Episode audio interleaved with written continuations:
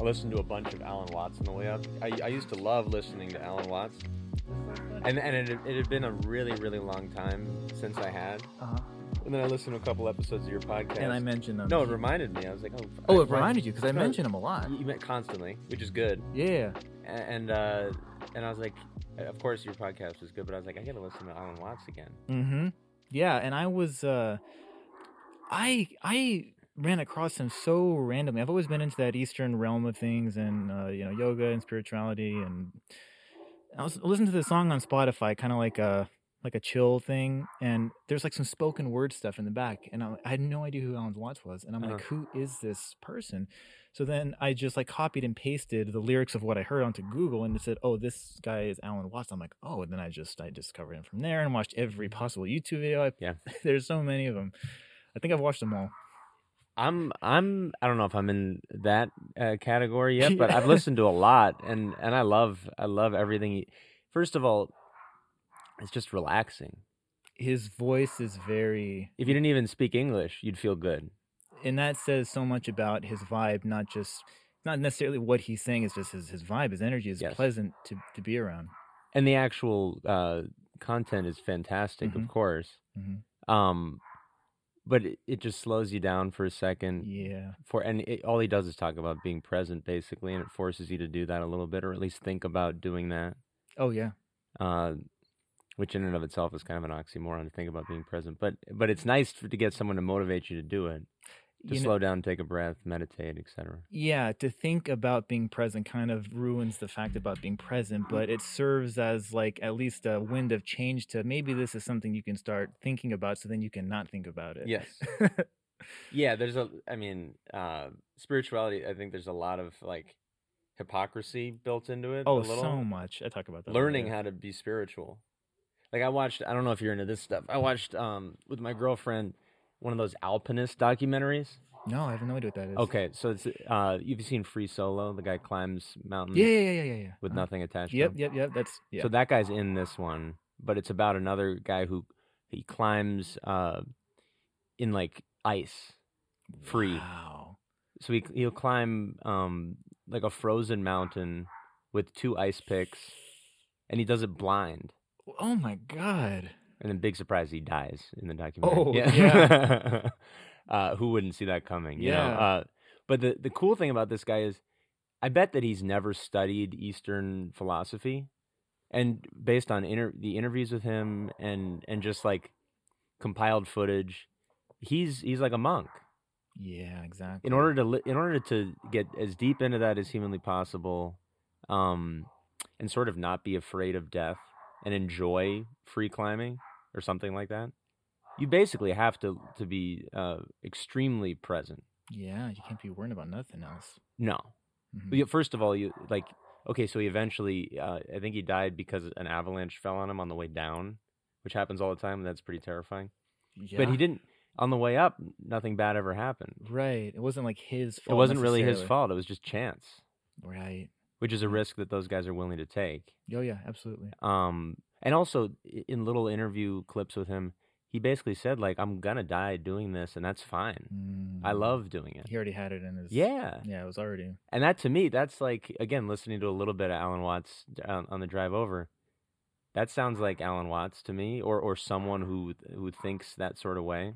Oh yeah. Um, one of his his main things I love so much is one one of the many hours of seminars I've heard from him online. He was talking about, um, you know, then you're thinking about not trying to have thoughts, and he- basically made it this big vicious circle. Like you you, you have thoughts, and then you know it's good to not have thoughts. So you try not to have thoughts, but then you're trying to not try to try to have thoughts, and it's just this.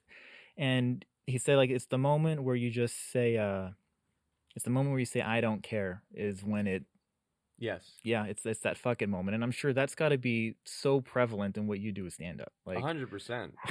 A a good set usually comes from you saying like, "I if I care any if if I care mo- any more than I care right now, it's just gonna suffocate the comedy. Mhm. So I have to not care." yeah exactly I have to give up on on those expectations. trying to please the audience, making sure like, oh, this is the banger I know I had, and, and when I say it, I hope they laugh so hard because this Yes. is like my fire joke of the night. Like, it's funny, Armin van Buuren said something like that one time. He was like, uh, he was playing this set, and he was like, he's gonna finally drop his track that nobody heard in Yeah, some yeah, like yeah. little nightclub in like Amsterdam, and he dropped it, and it was just like nothing ever happened. It was like supposed to be the big moment, and it was the crickets. Yeah. No, expectations will will mess you up, and and uh, it's it's a lesson. I wish I only had to learn it once. You have to learn it over and over Oh, yeah. and over again, because it'll just it'll beat the comedy to death. You you kind of have to not care. You kind of have to not even give a shit if they if they laugh. Of course. to some degree. And there there is stuff that like you've done for years, certain material, uh, or something you've developed recently that you feel really good about and you're really excited about, and you think, um, they're this is gonna kill. Yep, yep, and and yep. kind of the second you think that way, you, you do remove some of the humor from it. And being pr- like being present, being able to improvise uh, and be loose on stage, to me that's kind of everything, and it's really easy to forget that. Oh yeah. Oh yeah. Wait, real quick. Just bring the mic a little. Oh sure, sure. Yeah, yeah, yeah. I know it's easy. I wasn't sure if it was picking it up. Um, Yeah, very good. you can get too attached to the words, too too attached to reciting, Oh yeah. all that sort of one stuff. thing I've always wondered is, uh, you know, because I don't know how I got into the whole. I mean, I'm not like. I started getting into all that whole comedy scene of going to shows. Like my buddy Colin, he was really into it, and he knows all about that. And okay, he, my buddy did Kill Tony, and he, he was he knew all about it. He was kind of like filling me on everything. And then like not too like even just a couple years ago, I learned about.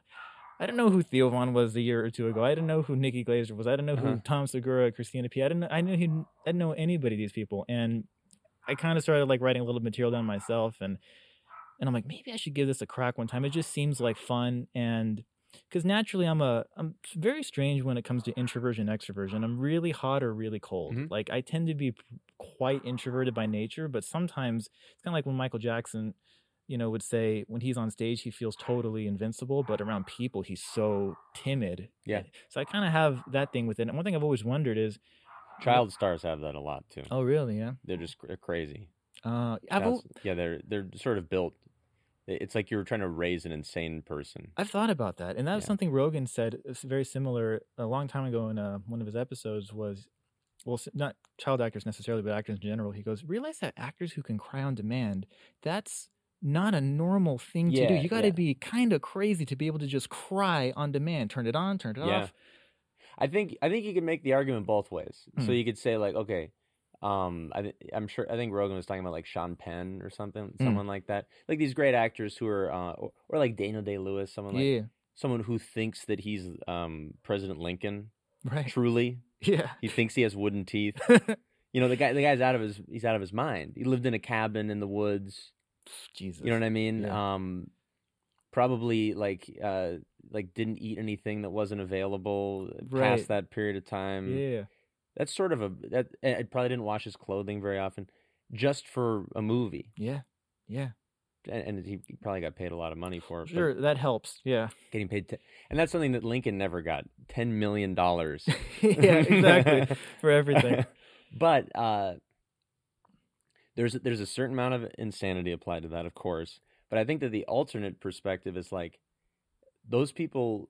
Maybe they have huge egos. Maybe they do. Sure. But also, maybe they're so devoid of ego or so cap- so capable of forgetting ego Mm, that they can be another person. that's a really good point. Actually, I never thought of it that way. You know what I mean? Like, I, I think actors get vilified, and rightfully so, a lot of the time. Sure. Yeah. Um, but it is kind of again, if you're going to talk about spirituality, being really, really good at acting, you might be tapping into a realm of spirituality that most people aren't even really capable of because you're embodying someone other than yourself. I've yeah, I've thought of it that way. Yeah. It's it's med what you were talking about Daniel Lewis and Abe Lincoln is Yeah. it's it's just it sounds all complicated what he did, but it can all go under the category of he was basically meditating on his role. Exactly. That's all he was doing. and and truly forgetting and I, if he has if Daniel Day Lewis has a skill set, which he obviously does, he's really talented. Yeah.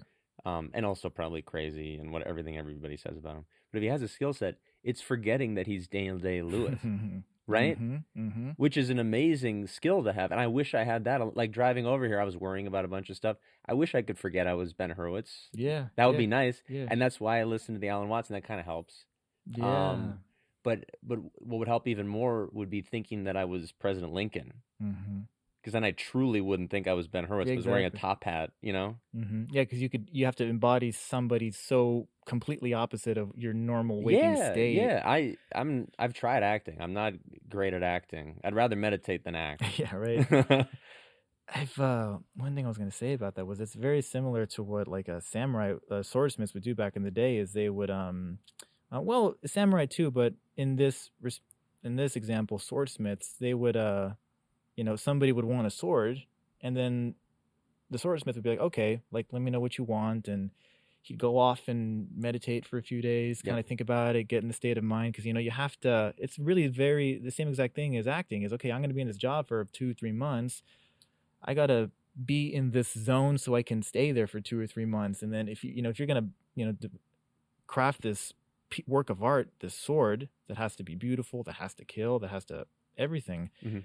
You really got to be in a specific intent state of mind to do that Yeah. and that's you know you have to what does it mean to wipe the slate clean of who you are that's how do you forget And well, and, and the, funny thing is the difference in stakes there, obviously. oh yeah for sure Because Daniel Day Lewis, like, if he does a bad job, he makes a movie that, uh, you know, maybe doesn't win an Oscar. hmm right, yeah, exactly And if yeah, the yeah. samurai guy doesn't do a good job, his head is on the Yeah, ground. exactly or like maybe the guy uses a sword and it breaks in the middle of a battle Yeah, exactly, like that exactly. you know you weren't you weren't doing it right and you, you could say that about any line of work like i mean I, I like do you do you have any type of pre-show rituals or Yeah, yeah. I I try to get as what I'm trying to do is get as far away from that as possible. oh so you could so just I'm not reliant on anything. That would be Ah. nice. interesting But I definitely have all my stuff, and I, I'm, you know, uh, this is not like the coolest thing when it comes to comics, but I'm probably like a little bit more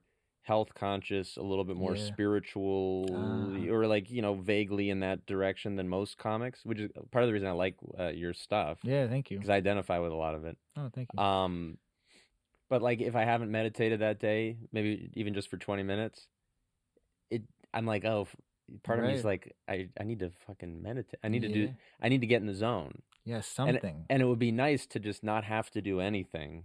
well of course yeah To just wake up and you know eat a Subway sandwich yep and go on stage and and kill just not have to and not think about anything. Yeah you know But I, it doesn't really work that way based on my experience. yeah I, I don't think so either You know what I mean? and Get up and eat McDonald's and just not care. Yeah, you know, I, I, I, because, because what that is is, oh, this really brings up a good point. You know, I've trained martial arts for a long time. I still teach, and um, there was a, I, I guess a Zen concept you could say, and it was instead of having, don't think of your mind as being empty, like unconscious. There's nothing there. Think of it as it's full of nothing, and I think that change in mindset is like your intent about it. Mhm. You're not just uh, fuck it, screw it, just you know McDonald's and cheeseburgers, and then you get up on stage. It's you know maybe you're not doing something so adamant, but you're you're more conscious about your emptiness, so to speak. It's kind of hard to say, but but but but no, no, I get that. you see what I mean? No, but it, it and I'm not even. I used to do more like um, high intensity athletic stuff, Yeah. uh, and now I, I don't do nearly as much. I'm a little more focused on the professional stuff, uh, Mhm. time wise. yeah. But if I've gone for a walk or a hike, or if I've swam or something, and I've eaten pretty well and I've sat, it's gonna be a good set. that's a Re- really relatively speaking, it's gonna be a good set, as opposed to like I've. Uh, I was in Florida a little while ago doing shows, and like. I, I flew on Spirit Airlines. Th- This, they, they bought me the flight. It was like a Yeah, exactly. I You're wish get- I- you're getting spirit. No, I wish they'd just give me the money and I bought my own flight. You know, Right. they got me the worst travel plan possible. It was a red eye on Spirit Airlines. It stopped in it, stopped in Atlanta. No. So basically, I've I haven't slept at all. And then I get to Tampa, and I get a rental car, and I actually booked a show um, before I came back down to the middle of Florida. I don't know if you know Florida well, not but, too much. But I, I basically had to drive like six hours north. It would be like driving to San Francisco after landing in LA. God damn. So I so I basically so essentially I drove landed in LA, drove to San Francisco to do a show, and this is on zero sleep, landing and driving right away. Nope. And the show went great. The show went fine. Um, But it would have went better if I had like gotten a good night of sleep and maybe got a little exercise and had something good to eat, you know, that kind of stuff. Oh yeah, and you know that really that brings up a good point. You know, I follow all these comedians, and ever since I got into it, I follow them all, and it just seems like these people, especially the ones that are just hitting the road hard with these huge shows and tours, like what are their health habits like? Yeah, their know. And, and, sleep and and these are guys who have a lot of money, eating and drinking. Yeah, so so they like, can afford to live a little better potentially. right have a but personal s- chef or They still are not doing so great health wise, most of them. You know, like you know, Bert Kreischer. I was just gonna say Yeah. Bert Kreischer. No, what? that guy. I mean, he, they he, they make the joke about how he's like Mickey Mantle and he can do anything, but it's like you'd be better off not doing half of that stuff. Yeah. However good you're functioning with this, just imagine how much better you could be without this massive. So you run a marathon after a night of binge drinking. It's like you're gonna run faster if you didn't do that. Yeah. If you just slept. Yeah. Yeah. Like like I'm like when you just said about uh, said that about your your rental car and everything. Like I am worthless on low sleep. Yeah, me too. Oh God, I can't do anything. Like I've even like my my my treat is like a couple cups of decaf on the weekends. like that's my not even during the week Yeah, usually yeah. and because coffee just jacks me up like it'll work for a couple days i've always had the relationship with coffee it's like it's, it's like a toxic relationship it's like it's good at 1st Uh-huh. like you know gets you all fired and juiced up and then it just starts to insidiously seep in and then then you're waist deep and you can't get out of it that's what coffee is like to me I know, I get it. I mean, I drink coffee, but you can overdo anything. oh yeah Um, and sleep is extremely important. i always i really try to make sure about my sleep i mean and it's nothing is better than when you wake up and you're like oh i'm rested Oh, that feeling. like i can just do stuff today Yeah, waking up with energy. yeah That's a pretty nice feeling. and you know that that also was an alan watts thing he was talking about uh somebody came up to him he goes uh not you know he it wasn't alan watts saying this he was he was mentioning this old like zen story and this like kid came up to this monk and he was like i want to learn how to uh um you know i don't know be a monk and do away with the householder thing and just you know live off in the woods. And he goes how do i do that? And the, and then the monk said uh like eat your food and make your bed. And he's like well what are you talking about? He goes well if you don't understand then just eat your food and make your bed and maybe you'll understand. And i think the purpose of that was just don't neglect the absolute bare bones simple things and high profile high performance people that are doing shows running around all over the place you know making millions of dollars and you know these these entrepreneurial careers. It's so easy to be like well this is more important than getting eight hours of sleep. I would rather work on this for four more hours and just get some stupid shut eye like Yep. all you weaklings and i don't think When there's all that's- those motivational speakers who are like yelling about how you don't need to sleep. oh no i hate that. No, that it drives me insane. i insane. hate it Just wake up, or uh, just get three hours of sleep. That's all you need. Yeah. I mean, it- it's like you're gonna. Not only are you not gonna uh, function very well, whatever you're making, whatever you're doing, is gonna be worse. Yeah. First of all, Mhm. and secondly, you're probably gonna get in a fucking car accident. Like you can't function on three hours sleep. No, consistently. Like Yeah. even that happens to me once or twice. Do you have I- someone carrying you around as like from point A to point B as you do this stuff? I think people like that are just so jacked on caffeine and this and that. Like a buddy of mine. Oh, it's adrenaline, but it doesn't last that long. It doesn't, and and it, there's something to say about being at this level because you're rested, and being at this level because you're jacked on caffeine. And Yeah, it's yeah. not the same. It- Yes. it, feels like you're jacked on caffeine. Yeah. No, It's- I get it. It's like a false. You have a friend who doesn't sleep. Yeah, this buddy of mine, I, he was an investment banker. I met him at the gym, and you know, high profile career. You know, dealing with uh, he like did like private banking for people and Mhm. um, high profile clients. And he goes, you know, when when they when you got an international client calling you at one a.m., you got to pick it up, and and they're screaming at you on the phone, and you got to make shit happen and respond to them why they're not getting any return on their you know five million dollar investment, and that's your life. hmm I think some people are just more built for that than others. Um, but at the same time, like, it would be better if nobody did that. It's not sustainable. Mm-mm. You know who was? I always think of that when I think of the the, the comedian world is uh, Whitney Cummings. She just looks like she is on Yeah, fire twenty four seven. I'm like, how do you do this? You look like you're. No, when I see her, I bet that she, you know, this is my, and I'm not, I'm not saying anything negative about Whitney. She's great, Yeah. uh, talented, funny, successful, Super talented, all those things. successful, yeah, works really hard. and that's what it takes to do that. My guess is, and I've, I've, tr- I've attempted to live like that at different times. Uh, I bet that she has months where she's like comatose, yes, where she like can't, cannot move or function, and I bet that they're, and again, uh, this is about an- uh, a type of person. This is not about Whitney Cummings. Right. This is that person. I don't want to slander Whitney Yeah, Cummings, yeah. but I'm guessing that, that type of person goes. Th- first of all, they got so much money because they're so successful, so they're Yeah. going through months where they're probably doing like IV drips of Sure. vitamins, Yeah. and getting a like uh work, body work or acupuncture. They're yeah. basically they're um They're making up for burning it. the candle on both ends. And then, and then they're just having people jam things in their body until they're back to normal Yeah. Yeah. for a period of time. Yeah, That's my guess. yeah. They're just like barely skating by all the time. Yes. Like it's You're like, uh, running on fumes, and then you're a, a puppet that people are trying to fix yeah, exactly. for a while too. And like at event, I think it'll work for a certain amount of time, but eventually it's like, listen, man, we You- can't patch this can't up again. forever. And again, not trying to slander Whitney Cummings, but but she's uh, I think she's in her late thirties, Yeah, uh-huh, something like that. and she she looks like she's lived a little more than that because she's probably just been going and and, nonstop and for so long. and again, I think that's a personality trait. Like Yeah. most people can't do that. Some people are more just temperamentally inclined to work that kind of way. And like uh, an uh, Yes. an ex girlfriend of mine, uh, very similar. She did live broadcast television for 13 years. You know, waking up at 3 a.m. Mhm. to get hair and makeup done. And showing up at the studio at five and, and being on live TV, memorizing order numbers and purchase numbers and bringing in callers and three cameras on you and Yeah. take a break, puke because I got food poisoning last night, and then come back on air and do that for you know 13 years. That's and, crazy. But you're right. It wears you down. But that's what I'm saying. And, uh, there and there were times when we were together where she would you know go balls to the wall for two weeks, Yeah, and then yeah. she'd just be like cracked, just just can't do Couldn't anything for two weeks, yes. a week or two, and just like. Gosh, why do I? Why did I take a three-hour nap today? I'm like, because you needed to take a three-hour nap slept today. for weeks. Yeah. Yeah, yeah. yeah.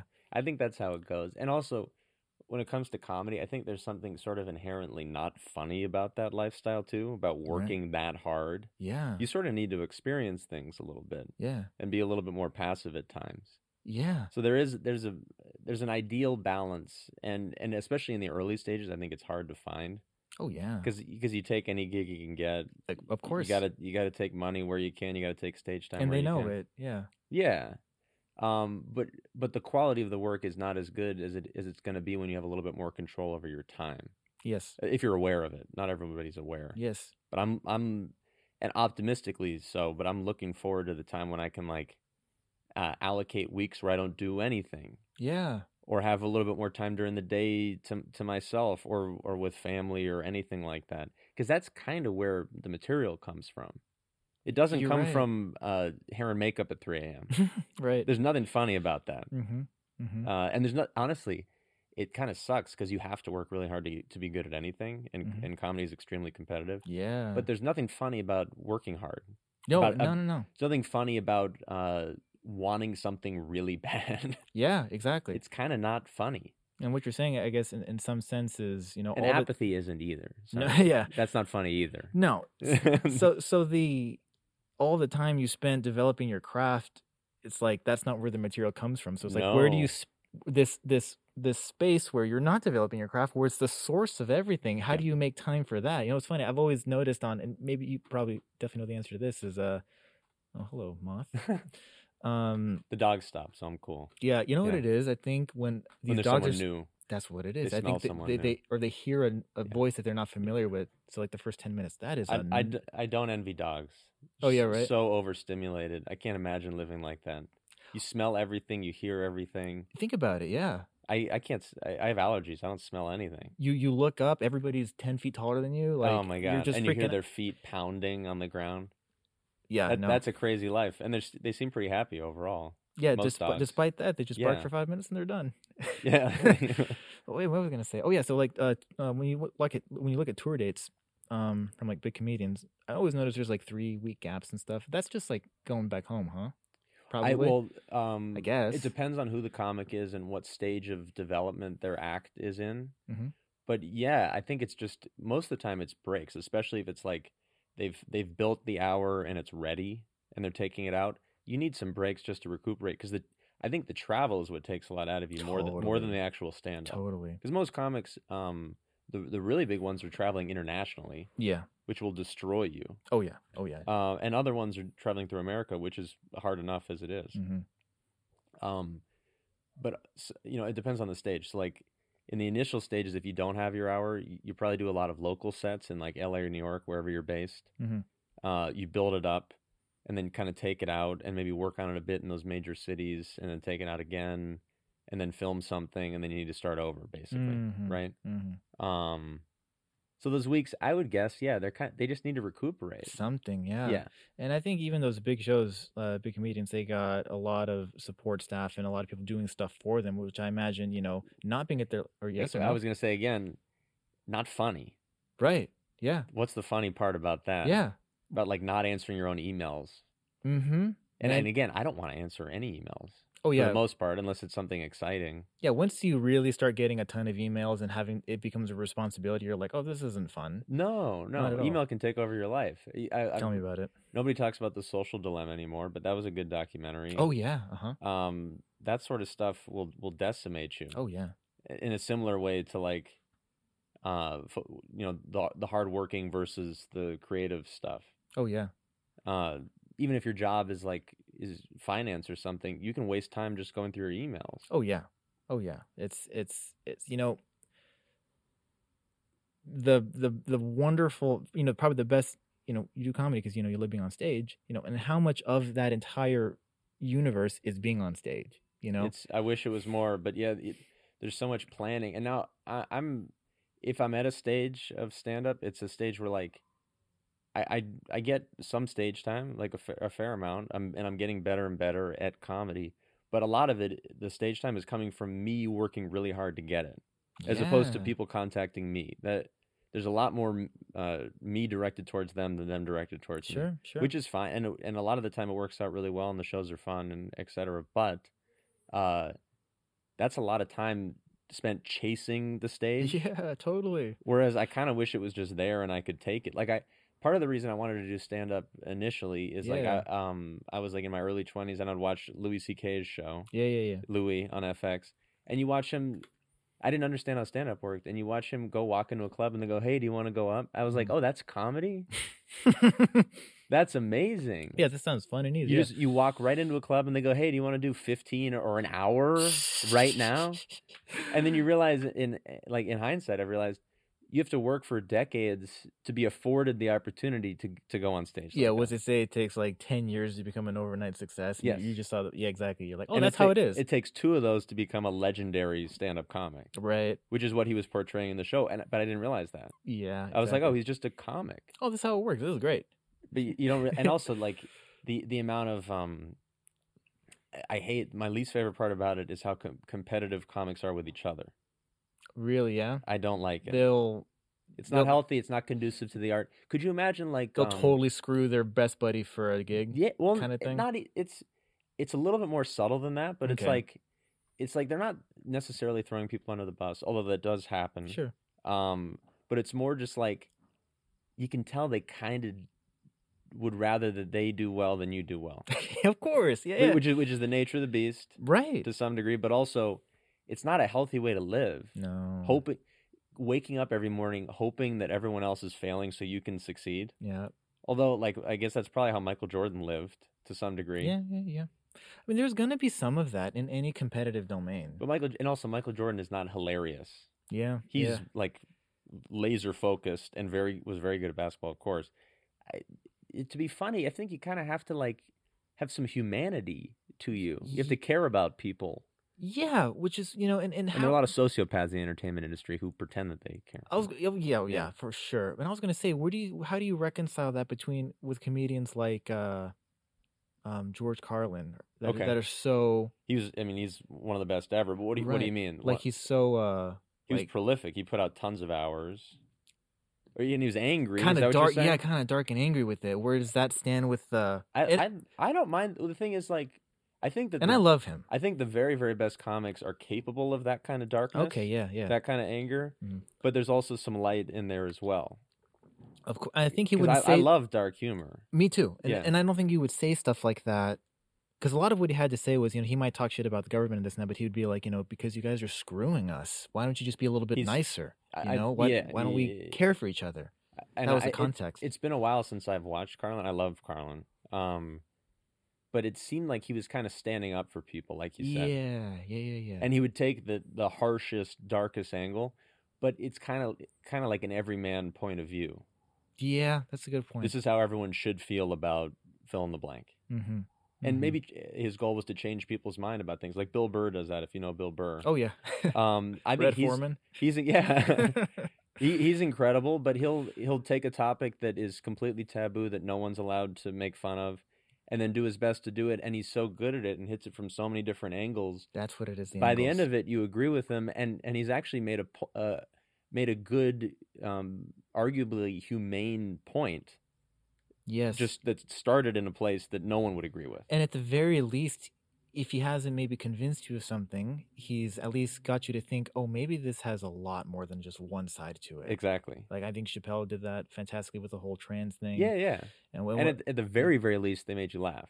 oh yeah. At the very least. What I want to know is this, uh, because I know you'll have some thoughts on this, because I don't really know how this works. Okay. You know, talking about really taboo topics like that can be like it can make or break your set, I would imagine, because you might really piss the room off. so, Yeah, is there a certain level of success you need to have before you can touch on that stuff? That's an interesting question. And again, I I don't have that success, so I can't fully answer the question. But based on just uh, you know, seeing what other people do and seeing what I, I'm allowed to do, Right. to some degree, here's what I think happens. I think initially you just want to win over the room Sure. any way possible. Right. Right. And they're everybody has a different barometer for that. Some Mhm. people are are willing to work a little harder than others, and some people will just say, you know, like they'll say the thing that you've heard a million times, or that you've even heard another comic say, just because they know it's going to work. It- yeah, exactly. It's for sure thing. um, like people, like a lot of people, I don't know if they still do, but a lot of people used to talk about eating ass. Oh, really? That Are we, are we allowed to talk about sex stuff? Yeah, okay. talk about it all. But- I mean, there was there was a period there, and I, I've been, I've been doing stand up for five years. I would say three of those years, um, most comics had a joke about eating ass, and I'm just like, it was like everybody. you guys aren't saying anything that the other people aren't saying, and I don't even really know what you're saying. right. You're just like, do you guys do this? And then people laugh just at the notion of it, which is fine. But you're you're not you're not treading any new territory. You're not you're not challenging anybody. And and I think when you first start, there's less of an inclination to do that because you just want to do well. Of course. And Of then course. if you get really really good, you kind of want to challenge yourself, Ye- And the good- audience. That's a good point. Yeah, okay. which I think like. I feel like Bill Burr, if you watch his early stuff, he's not saying uh, it's not party line stuff. It's not easy, but it's easier. yeah, okay. And then as he got more and more known, he kind of is intentionally trying to push the audience away to see if he can get him back, which I think Carlin probably did too. Oh yeah. That's my guess. Oh yeah. That like it gets a little easy when when everybody knows who you are and you're so respected. So like I'm going to see if I can lose my own audience who already loves me Yes. and then get them back. that's what I was gonna say because like when if you go to a Chappelle's, you know, uh, if a Chappelle uh, gig, you know, everybody there probably fucking loves him. So he knows like he's just gonna kill it. So let's try to maybe throw a wrench in here and see what happens. And I think it's maybe a little easier when you're at that level. It's definitely easier, but also uh comedy is so easy at that level. It's so easy to get consistent laughs because you've been you've been on stage a ton and they love you. Right. why not make it tough? I mean, Mhm. it's like it's heavy lifting. It's like uh, Yeah, that's a good point. it's the the NBA dunk contest. I can just I can just dunk it easy every Right. time, You're right because or I works. can try to do it through the legs and try to try to do a 360. That's what they're doing. Uh huh. They're they're trying to do the craziest dunk they can possibly do every time they go on stage. You know, and I think that's really indicative. You find that in every domain where people practice and perfect something is okay, now that I've got the basic moves down, okay, I know how to cook a steak now. I got Yes. it. You got to do this, you got to do that. And it comes up medium rare perfect every time. Let's try to do something different. Maybe try a wood fire. Maybe try Yep. a broiler. Maybe try a cast iron skillet. Maybe I should dry age it first. Yes. Maybe I should marinate it first. Maybe I eh, sous vide. I don't know. And then you want to just see how far you can push it because you don't have to worry about You got the basics down. yeah you don't have to worry anymore Right. like I, I i know how to get from sea to land so let's see if i can you know hop and skip from sea to land this time Right, and if you were like a renowned chef and all you did was just make a basic steak, people would be like, "This is this is all you're doing." right exactly And I think that's kind of where those comics are. yeah and and you know sometimes me and my buddies say this like uh some some comics I found, and, and they're funny, but they like rely on the sex jokes so much, Yeah, and like- of course, it's gonna work. I look at it as the equivalent of like, it's like the stand-up equivalent of throwing a thirst trap on Instagram. Like, Yeah. of course, it's gonna kill, Yes. you know. But can you can you kill without you know showing showing your booty? Yeah and i i love the stuff where you're saying things that uh either the audience doesn't necessarily understand or that Mhm. challenges the audience a little bit. That's the best stuff. Oh yeah, if you can kind of if you can almost uh intentionally aggravate them and then get them to laugh at the same time yes, i kind of do think that that's the best. Or or go into a territory that's that's darker than than they anticipated. Oh yeah, oh yeah, um like yeah i i think that's my favorite and it's not easier said than done. Sure, because it might fuck up. Yes. Like I've been trying to do some and it's like I have some stuff uh that not everybody identifies with that I've figured out how to make work, Yeah, like personal stuff, but I've tried to talk about um and I, you might you might identify with this to some degree, but like Mm. maybe how uh you know having as many friends as humanly possible or as ma- you know that maybe that's not a good thing. right, right. You know what I mean? Like maybe you can stretch yourself too thin socially, or maybe maybe communities uh, aren't so good a lot of the time. Mm-hmm. Yeah, Like group think. yeah, and- yeah. Like yeah. Uh, one guy storming the Capitol, uh, that guy's gonna get shot down immediately. Nothing happens. Uh huh. Uh huh. A big group, Right. Right. Right. they're they're in they're literally uh in, you know in the Yeah. Oval Office. Yeah. Yeah. That's a pretty big difference. And again, I'm trying to figure out how to make that work on stage. And a lot of the time, people are like, "But people, I like people. Right. Why is he saying this about people?" But it gets them thinking. It gets them thinking a little and I, what i want to do is figure out and this is what someone like bill burr would do i want to figure out how to kill with that Right.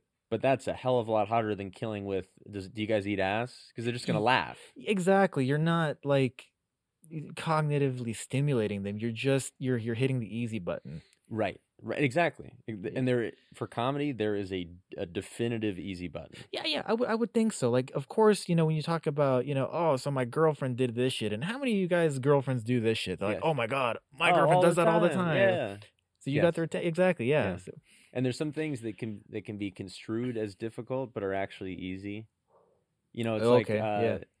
you start talking about um like how you want to cheat on your girlfriend and you're like Yeah, oh that's yeah. kind of dark that's kind of edgy but actually everybody thinks about that Everybody's thought about that at one yeah point.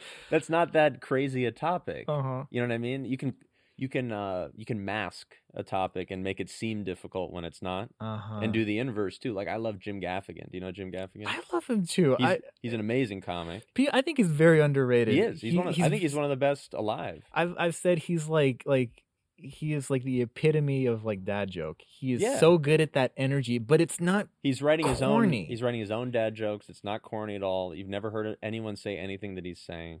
yes. Yeah, and he I- would seem like he's corny, Exactly. but he's not. Right.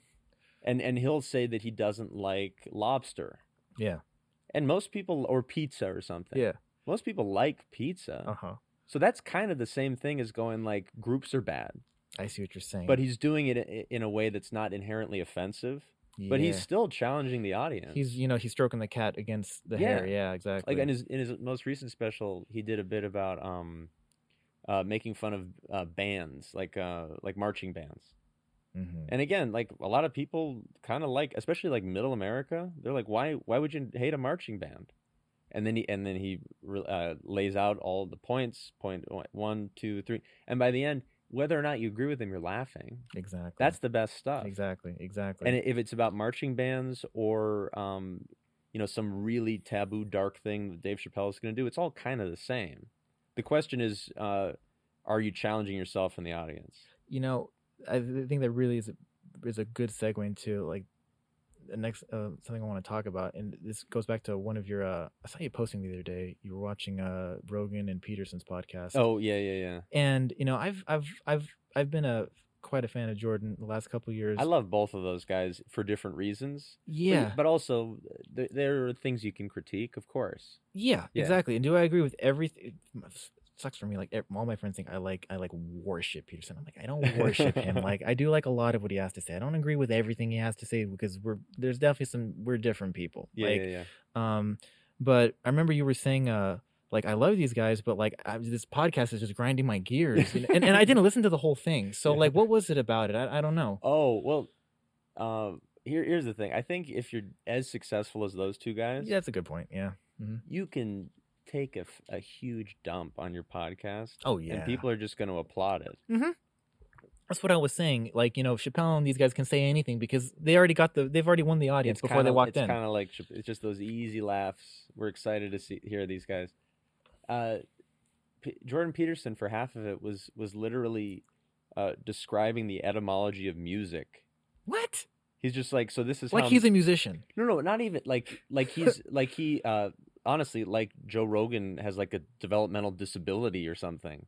You know what I mean? Oh, I and he's not talking. saying. It's not like he's talking down to Joe Rogan. Uh, He didn't think he was doing that, yeah, yeah, yeah. or the audience or anything. But he's like, you know, music has this these beats and a rhythm, and then you get ex- and then it get brings people in because there's these lyrics, and it's like, are we two years old? I I see what you're saying. See, I didn't see these. and that went on for it. like half an hour. Oh fuck. and, and again and again uh they both uh, jordan peterson in particular has great things to say a Mhm. lot of the time i was just kind of blown away that that he was able to expand on that idea in so much detail and not realize how silly it was Exactly. to be talking about that or to maybe think like maybe like nobody gives a fuck about this dude. Like, Yes. do you think i have so much to say that so many people will care about but i'm going to describe um how mu- why people enjoy music You know what that reminds me of is the those Neil deGrasse Tyson Rogan episodes, and I've ever since I saw those, I'm like, I really dislike this guy. He's like, well they, he's such guys, an egomaniac. they're both extremely smart yeah, But if you again, if if people are applauding you so often, it's easy to develop a little bit of egomania and just get obsessed with yourself. not only that, but here's here's my theory on them two. I hate to say it, but yeah, both of them is is they're. I mean, think about what it was like growing up as them as kids. They were probably really nerdy and picked on all the time. Now they're Now finally yeah, popular. And that's when you start a sex cult or something. That's when you that and that's that's why people do bad. Like, suppo- uh, I bet that there's some stuff that's going to come out about Bill Gates uh, For sure. in the relatively near future. For sure. and it's not it's not because he's always been a, a cra- like a, a maniacal bad guy. It's because he was probably made fun of and had a hard time socially Yes. and didn't know what to do with his new power. Yes. And, and the thing is, is and you it- can express it different ways. it's actual power now. Like, Oh, he no, has no. millions of viewers, followers, money. Just like he can, I, I can only imagine what that does to somebody Bill- who's got Bill built up Gates- resentment. and I'm not saying that, that I know that he's done anything wrong. Yeah, I'm just but- guessing. Um, Bill Gates is a has the power to be like Alexander the Great or Attila the Hun or any of those people. Yeah, yeah, yeah, Just ravish. Yeah. People yeah, do horrible things. yeah. They could. They he has the potential to do it if he wants to. Like, what are The you? same way Jeffrey Epstein did, and he did. And he did. Yeah, exactly. So, yeah, I remember just I, I remember I even saw a compilation on YouTube of like every time Neil deGrasse Tyson interrupted Joe. You remember? You Yeah, remember that episode? I've and he was just like yeah. he was just like, if he does that one more time, you th- Yeah, he's like yeah. ready to punch this guy. Yeah, because yeah, he yeah, thinks yeah. he like every he, it's he's one of those people that that thinks that everybody's just waiting to hear what they have to say Yeah. let me enlighten you of how about this really works and because so I, I studied engineering in college so i'm pretty familiar with all those people in science and engineering and physics physicists might be the worst and it's be, That's interesting. it's- Well, they take themselves really seriously. well first of all i'd It's even the hardest science. i would put you know engineers are definitely smart people but i would say on average to be a physics major you got to be smarter Yeah. Like these are really really smart people and especially physicists compared to engineers what are you studying? You are studying the fabric of how the entire universe works. So i think in their minds who knows more than them? Because and even a psychologist like jordan peterson's like well you're a psychologist you know how the mind works but the mind wouldn't work without forces and atoms and molecules. So like you know my understanding of science is more fundamental than yours. No, I- I- think that's valid. I mean, there's there's kind of an inherent uh, hierarchy and arrogance oh totally built into the sciences, the totally, disciplines. totally totally And the, the softest science of, is like uh, you know anthropology or something, stuff like right? that yeah uh-huh. Qualitative, something Yes. extremely qualitative, and the and the hardest, not mean, uh, not necessarily the, hard, the most difficult, but just the ones that's the most provable, right? Mhm. Is physics. concrete yeah So- things that you can see So if you go into physics, you're like, all that other stuff is bullshit. I'm a physicist. Yeah and, and even more than chemists because because chemistry wouldn't be chemistry without, Without phys- physics and then biology wouldn't be Yes. biology without chemistry so No, that's the hierarchy. and It's like the um, Yeah. you know, caste system. yeah in india I- exactly. Mhm. And, and the the uh, in that system, the untouchables would be anthropologists. Oh yeah, that's a, that's, that's a really good point. And it's and and I think physicists in particular dislike engineers more than the rest of them because engineers think they like they're into physics and like building stuff and understand how shit works but they're like but you, you engineers wouldn't know anything if physics wasn't there to provide the foundation for you and they're not going into nearly as much depth as a physicist would. exactly Yeah. whereas an engineer is like you know even einstein was like kind of um didn't like that his son wanted to be an engineer That's funny. because he's like, why do you? Why would you want to be an Just do engineer? physics. Do a phys, yeah, do physics. You you you'll understand more. You'll you understand how the depths of why things work. Because an engineer just follows the formulas that a physicist made. Right. So it's like they're beneath them. That's interesting. That is how it works. Yeah. So that's, that's how that's how I always viewed Neil deGrasse Tyson. It's like, and, I actually He's I, looking down on everybody. everybody. 100%, And yeah. imagine somebody like Joe, who's a fighter, who's you know a talk show host. He's Yeah. like, he's just Neil deGrasse Tyson's just glad he's on the show, but deep down inside, he He's feels Who, who's so. this doofus I'm talking to? you, Which, which again, I think that's the success of Joe Rogan. is his humility of it all. Well, humility's huge, but also by accident, yeah. if he's talking to Neil deGrasse Tyson, who's actually pretty good at um, disseminating his information for people who aren't Yeah, physicists, yeah. But if he has to uh, get the information through the filter of Joe Rogan, Yeah. everybody will understand it. That's that's a really good point. Yeah, exactly. That's why I think that's why his podcast is so good because no matter who he's talking to, they're talking to Joe Rogan, Yeah. and if Joe Rogan gets it, the vast majority of people will get it when uh, uh, outside of like fighting or comedy because he knows that a little better than most people. Right, and that's a really good point. and that's maybe like the difference between. And I love Lex Fridman and his podcast and everything, but that's the difference between maybe those two podcasts is because unless Lex you're is- like kind of geeking into science and higher education, you're not really gonna You're gonna vibe. miss out on a lot of stuff. You're gonna exactly because he brings on like really smart engineers, Yep. scientists. I scientists. listen to a bunch of it. I love it when he talks to comics. I love it too. Like when he make has fun Tim, of him. oh yeah, Yeah. like when when Tim Dillon. I That's love the Tim amazing. Dillon ones. Whitney Cummings and Tim Dillon. I forget who else he's talked to, but it's always funny because they're they're both fish out of water talking to each other. oh totally. There's no reason they should be talking to each other. Oh yeah. yeah, that's a great dynamic. it's almost like that old uh that one of those old Robin Williams um specials where he was talking about um what do you call him? um like in zoos where they put two pandas together and like all right mate and then the panda's like I would never fuck that panda are you kidding me that's like the if you knew anything about the panda world you would know that that is one ugly panda bitch so it's like okay let's get these two famous people together like Yes. when Tim Dillon and Jordan Peterson did a podcast and it's like okay we're both we both pull numbers Two everybody wants us to do this yeah, let's sure. just do this yeah yes, and and they should never be in the same room with each other. yeah right And actually, a lot of the time, I feel that way about comics. Like Mm.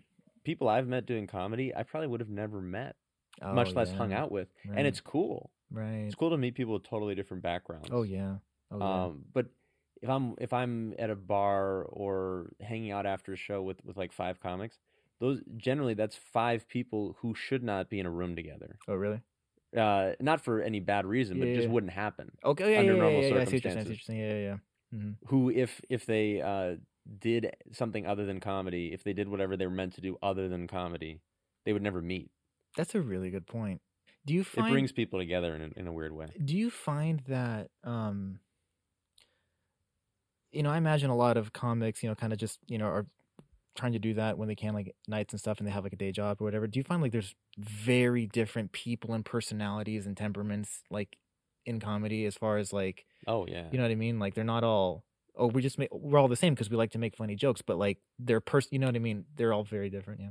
It's extreme i think it's kind of always been like that but probably even more so now because of social media and the internet it's much more accessible and people realize they can do it. If you listen to podcasts about comedy right right right. it makes it seem possible.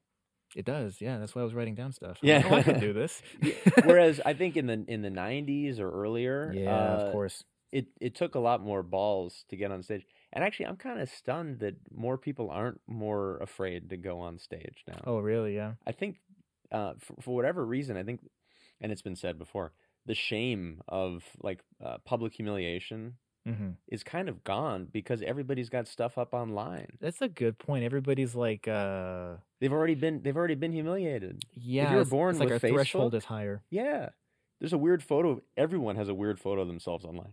Oh, Everybody. If you every- want to, if you want to shame someone, you can post a photo Oh yeah. of anybody. Oh yeah, and and the worst photos everybody has is on their MySpace. Well, and the irony, yeah, and part of the, part of the irony here is like a lot of those horrible photos, people posted those and they wanted them online. Oh yeah, it's like your 16 year old cringe. Like I just got a Quiksilver jacket. Let me Yeah. like pose. Yeah, exactly. Or you yeah. made a video that doesn't even make any sense.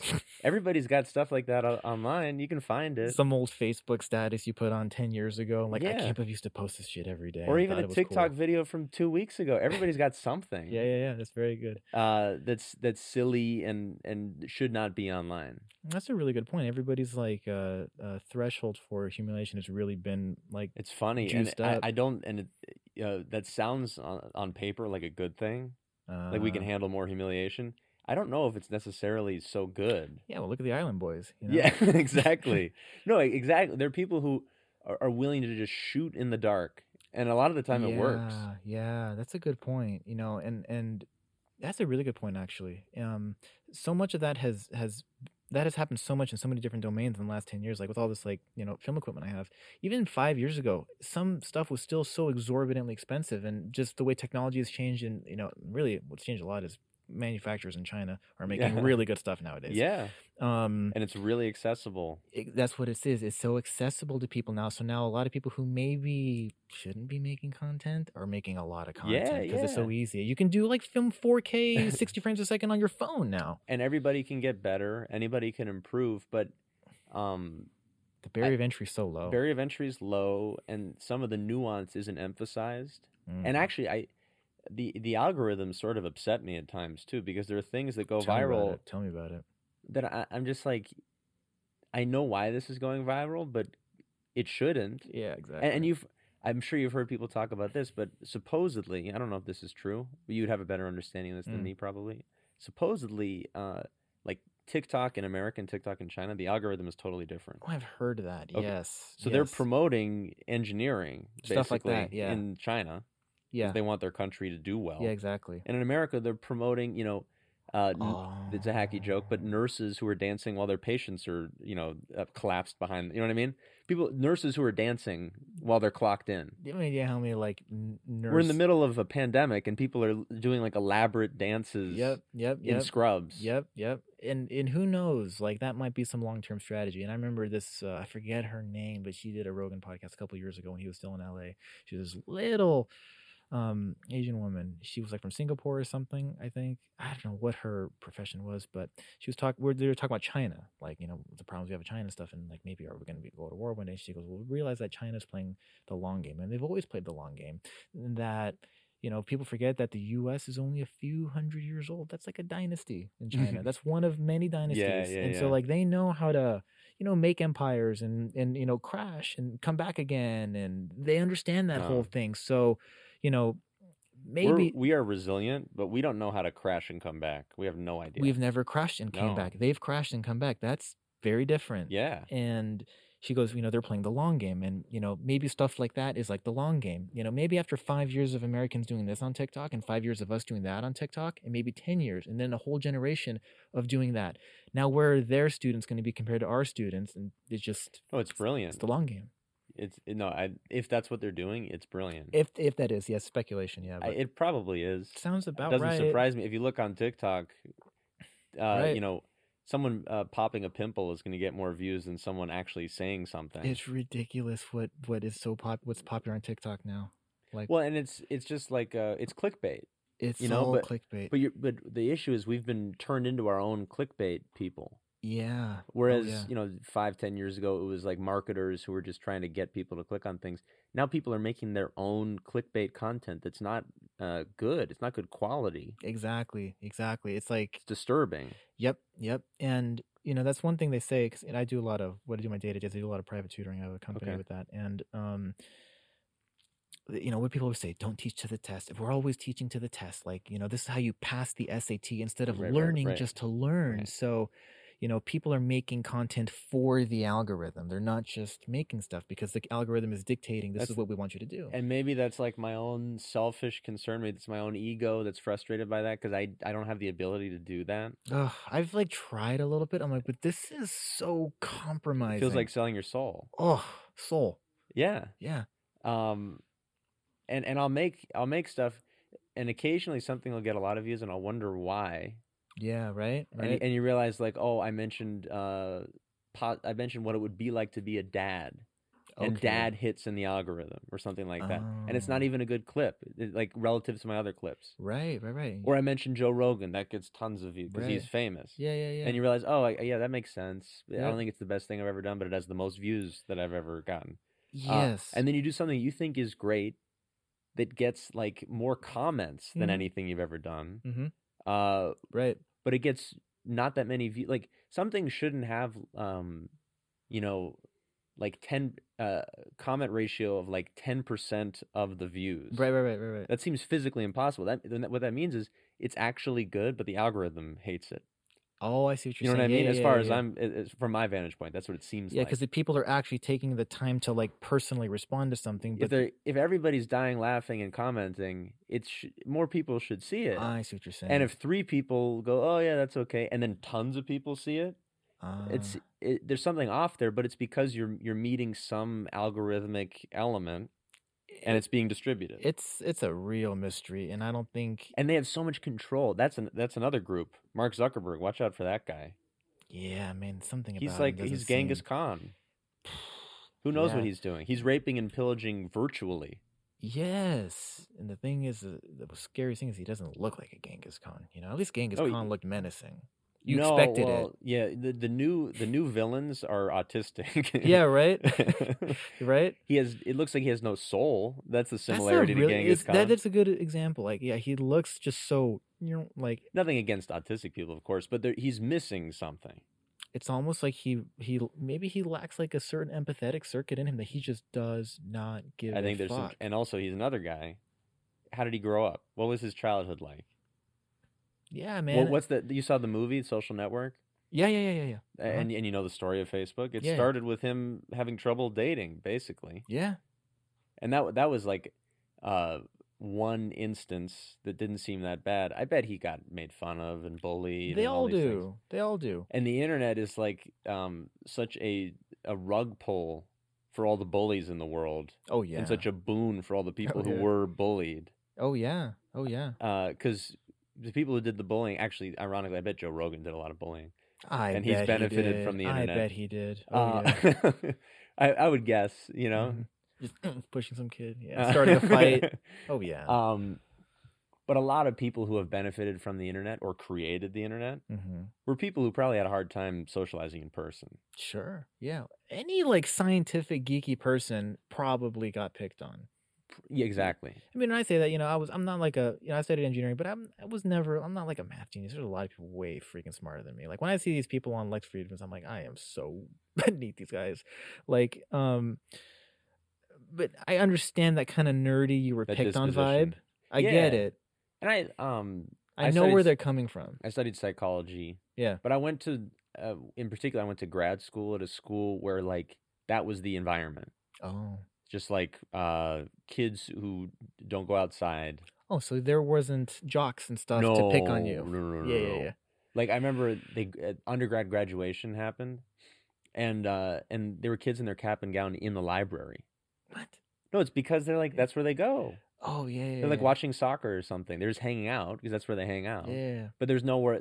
There's no world outside of the library. Right, right, right. Yeah. yeah. And those are the kind of guys who are who are going to be like, um, I'm going to make a way to socialize where I win yeah, because I haven't won because I haven't socializing won. normally. I think that's a really good point. I haven't won. I'm going to try to find a way that I can win. How- And and it's it's their chance to control uh human to interaction. control, yeah. And that happened what in like 2004 or whatever it was, Oh, pretty yeah. pretty recently. Yeah. Up until then, if you were a nerd, maybe you could make a lot of money and then have a nice car and then swindle some women or Yeah. something. Yeah. But you couldn't dictate human interaction. Yeah, what a what a thing to say that you can do now. Yeah. What an ego trip that must give him like I can't even imagine someone like Mark Zuckerberg. And you've seen him interviewed. He's not a social guy. No, he's you're right. He's like lifeless in the way he speaks. He's like He- a robot. He's about as far from a social being as possible. It's probably and that's probably just a massive component of why he's so good at what he does. He doesn't feel the need to. Yeah, it's like no, uh, um, foster relationships and socialize and get out. He goes, why would I want to do that? But and also in, in a in a broader way, like um more of like a macro Yeah. uh, description, he doesn't care about if if it uh, doesn't help society or people. Right. Yeah. Yeah. Yeah. Because yeah. it, it seems a little counterproductive to me, and we, and I've heard you talk about this on other podcasts, Mm. and I completely agree. Yeah. It's the kind of thing that uh, I'm mostly saying inside my head, usually not out loud that Mm, much, yeah. because I don't want to uh, Yeah. annoy people because I'm thinking all the time. We don't need any of this shit. Yep. We Yep. need bridges, right? Right. Yeah. Yeah. There's a lot of things that people build through technology that we need. Mm-hmm. We Mhm. do not need anything that the metaverse is creating. You know, I think I don't know if his intentions were originally pure. I mean, who knows? I mean, probably. I think it was in. Well, also, uh, tell me if I'm wrong. I, I'm actually really curious about your opinion on this because I've, Yeah. I've thought about this in terms of doing a bit about it potentially. I don't even know where the humor is, but I think it's an interesting idea. Maybe. Yeah. Most of these social media company or like uh, social enterprises Mhm. were made by accident. Okay. They Yeah. it seems that way to me, and that's how most inventions are to some degree, Sure. right? Sure. But like, it seems like he kind of slipped and he's really smart, really smart, but he slipped and fell into Facebook. I think he maybe didn't realize how much it would. It turned into something different. And and and just look at how Instagram was a few years ago, maybe five years ago, how Facebook was five, seven, eight years ago. It was more like pure is the way to speak That's it. what I'm thinking. I- yeah. Is and then now to realize and now when he realized oh how much people are invested in this and how much money can be made by this and it just totally changes. And that's something peterson always says and i think it's such a brilliant thing is he goes systems tend toward corruption. Is if, Yeah. it, if it goes long enough enough it gets algorithmized enough it becomes enough of a predictable model you understand how it works people start investing in it and it starts to take a very engineered um, agenda path Now that makes a lot of sense. I mean, I, I love the idea of just vilifying social media alone, yeah but that's not the case. yeah yeah, yeah. It will happen with anything. It, no, exactly. It, it does Yeah. happen. anything. I mean, just think about it as it could be as simple as a mom and pop shop that w- they were making. I don't know beef jerky for their local town, and then they got and really then the guy who popular. runs Papa John says the N word. That's how it goes. yeah, Yeah. uh-huh. you know what? I mean? Yeah, yeah, exactly. Yeah, that was funny. but um, but what I'm saying with that is, you know, then maybe they start getting a lot of money, and then maybe they open up a second shop, and then a third shop, and then they realize, wow, we can make a lot more money if we start mass producing this in a factory. And then people are like, oh, it's not the same as what it used to be. And there's always so many movies like that. Like, it's not the same what it used to be because money got involved. yeah. It tends towards corruption. No, that makes a lot of sense. And if you're do- making a clothing eh, line or something, you might end up using child labor at a Oh, certain yeah. point because you got to save money, you got to cut costs. yeah, all these SJWs that are, you know, you know, harping about how capitalism is so horrible, like, but you're tweeting it on your fucking iPhones, everybody. No, I know, You I know? know. That's hundred percent true. And you're probably wearing a Nike T-shirt while you do yes, it. Yes, yeah. exactly. And you just got your iPhone case on from Amazon.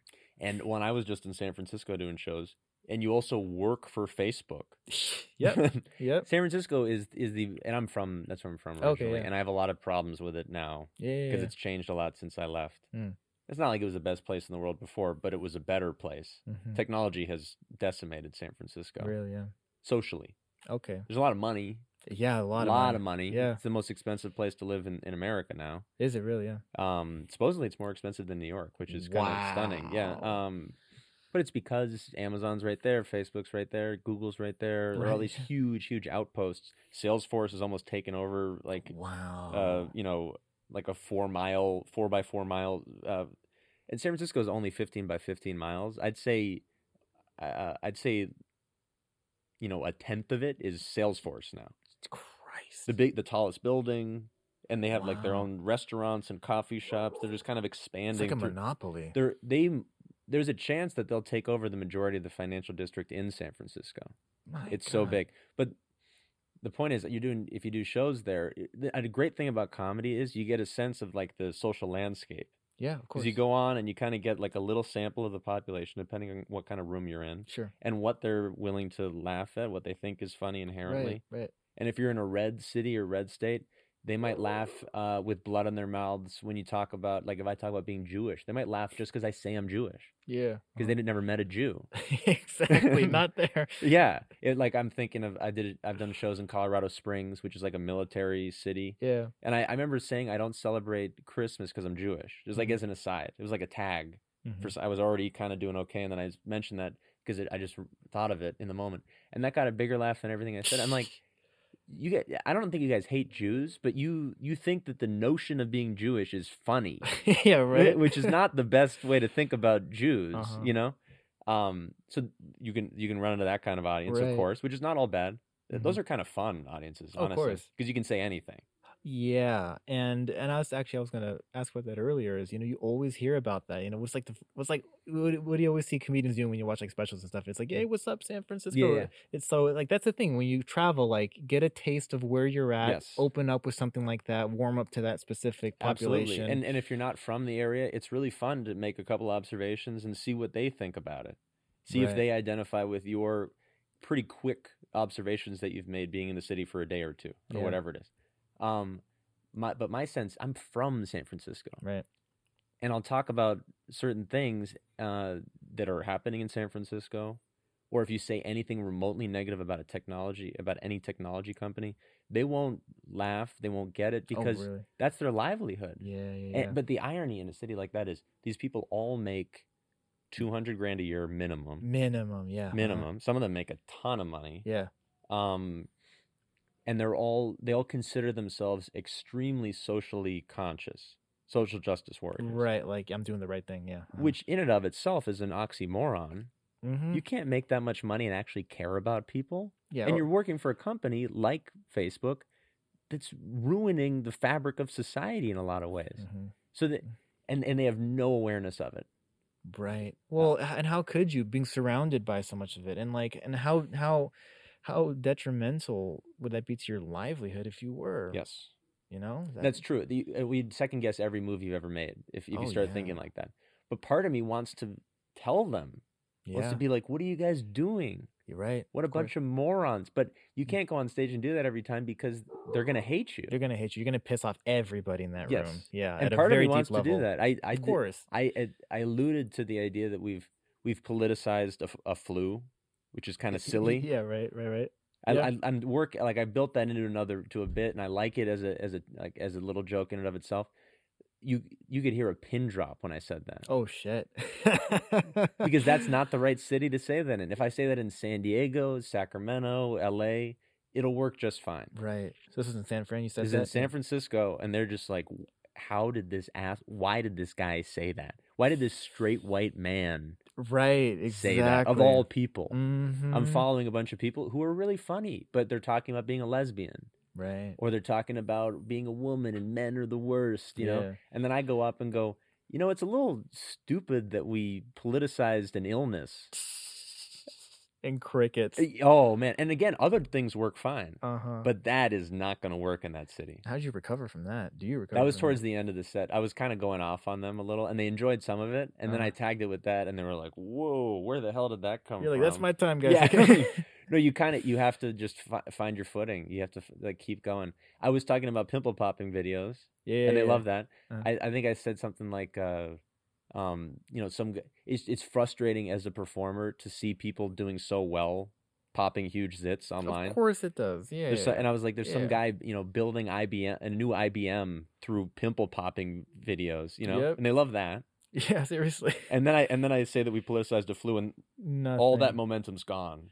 Yeah, I you mean, know? I, I could see why a place like San Francisco wouldn't like something like that. It's Just- it's a politically charged city. well, yeah, because everybody, it's not that they're into the politics. There's they, they all work for the companies that you know That are social doing media that. take from the politician. Yeah, it's all they're they're all intertwined. And yeah. something I want, I if I want to do anything on stage, I want to point out that sort of hypocrisy. of course, And there are certain cities where you just can't do it as much. you just can't. Yeah, huh? And for me, it's a little frustrating because it's like I'm home seeing family or something, and I want to do some shows, and I have to go up in one of the most politically skewed cities in the country. yeah, and you almost feel like, man, it's hard to call this place like you know It's I'm not proud my of my home. No, yeah, it's not. Exactly. It doesn't feel like my home anymore. Yeah. Not even close. Like Mhm. I went to school in the in the Richmond district, which is like the other side of the city that nobody Mm. talks about. Okay. Like I went to school with a lot of guys who do construction now, or like a Yeah. lot. Of, like my dad, my dad's a policeman. It was a lot of those kind of Yeah, guys. blue collar. Yeah. For for San Francisco, about as blue collar as it gets. Right. Yeah. It's a uh, pretty. It's not a blue collar city, Yeah. Yeah. but that half of the city is much more blue collar. hmm Um, and you go back and visit it, and you're, and you're like, that part of the city is going to be gone. Are they going to even? They're gonna have to ship in policemen. yeah, right, right, Are they even gonna have people who do regular jobs in a city like that? right. Yeah, Where exactly. the fuck are they gonna get these people from? Yeah, and and that's another thing I always uh, thought of as well because I again do a lot of teaching and tutoring, and you know everybody's you know college, college, college, college, college, and I'm like it's not it's not for everybody, and I'm not Yes. saying it's it's. Uh, I wish I hadn't done it. right. I feel like I wasted my time. I didn't go past bachelor's. Um, I just as much as I work in education and helping people. In fact, I've had students texting me today like I can't solve this equation. um, No, it sounds like you're using your education very well, and and you got and you respect your education. I do. Yeah. I'm very grateful for it. Yeah. yeah, and I and I do too. But like, part of like I think there are a lot of people out there who wish that they hadn't spent quite as much time in a certain area of study. So much time and so much money. Yeah. That too. Uh-huh. That too.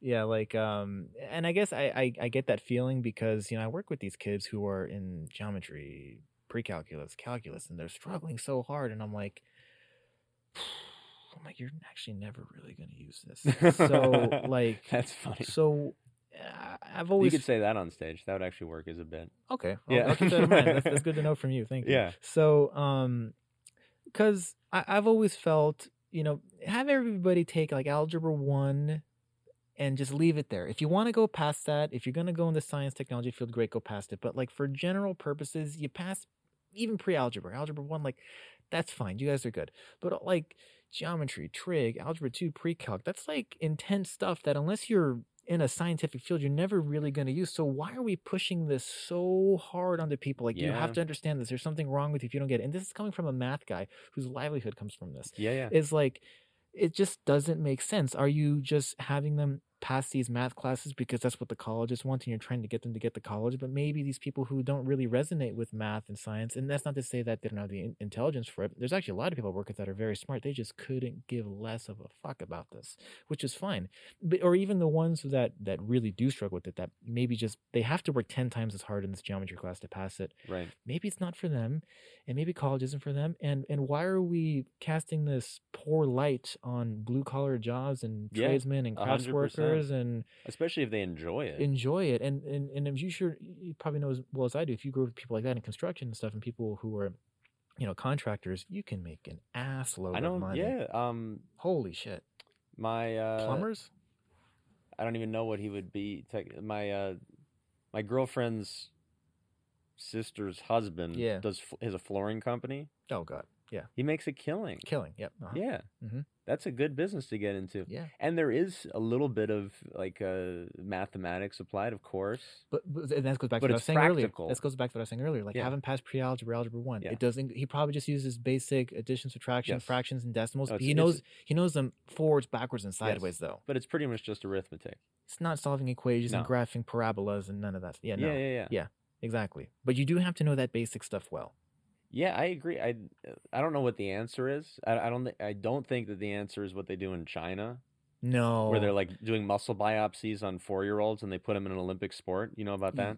Uh, No, I haven't heard about that. But Jesus that- Christ! As far as I know, that's a legitimate thing. Like they'll they'll literally take a little piece of a muscle out of a four year old oh kid god! who shows promise or whatever, and, and they and they go for the rest of your life you will be an Olympic shot putter, based on your four year old muscle tissue. what the fuck? We, so there's no free will. Well, and we again, should free will is good. that's where those countries and cultures are very different. And and you, and I experience this a lot because in the engineering departments, um, there's a lot of foreign professors, a lot of foreign students, a lot from the Middle East, a lot from China, a lot of Arabic, Persian, and Chinese that come to study engineering here, and um, they always shit on how like lazy and stupid all our students are here. Yeah, yeah, like yeah. it's so much harder over there, and you know you kids have no discipline here you have no respect for your teachers and but i also think the cultures in those countries are just so different that it's that's never going to work here like that whole you're going to do this for the rest of your life because we told you to that shit doesn't work in america Right. No, it's true. And there there are some benefits to being a little bit more independent inherently. oh yeah oh yeah Um, we've we've created a lot of cool stuff that that Chinese people just wouldn't necessarily gravitate to. no no Uh, but they're better at a lot of things too. Like I, um, I you know, a kid in my lab when I was in college was from China, and he was like, I mean, I know I knew how to do stats, like I knew how Yeah. to do them. He Mhm. was like night and day better. Yeah, Yeah. I was a senior. He's a freshman. I'm like, you just you can do the stats, man. Yeah, exactly. and I'm sure for for psych, you do a lot of statistical. oh, of course you do. And Yeah. but this guy is like going to be a professor of stats Yeah. at some exactly. point. And I'm just trying to do the bare minimum to be able to make my study look like uh, I care. Yeah, exactly. Yeah, we Yeah. checked this out. We had enough people in the sample. it was, like, Exactly. The T random. test is is good. you Exactly. know? Yep. It's funny. Actually, I, I took statistics myself after I graduated because I knew a lot of it had a big demand. A lot of people needed help in it, but it wasn't required class in my major. So I actually like took it after college, and I, I learned I learned about Stats it. are, are interesting, and actually, like a, a preliminary understanding of stats is nice if you if like you're trying to um fact check anything. And oh yeah, no, That's why stats I think are useful for the reg, for regular old people. I've told people I'm, they're like, "What's like? When am I ever going to use this? What's the most useful math class?" I'm like, honestly, guys, probably stats. Yeah. that's probably the Well, most useful you one. want to figure out how actually lethal something like COVID is?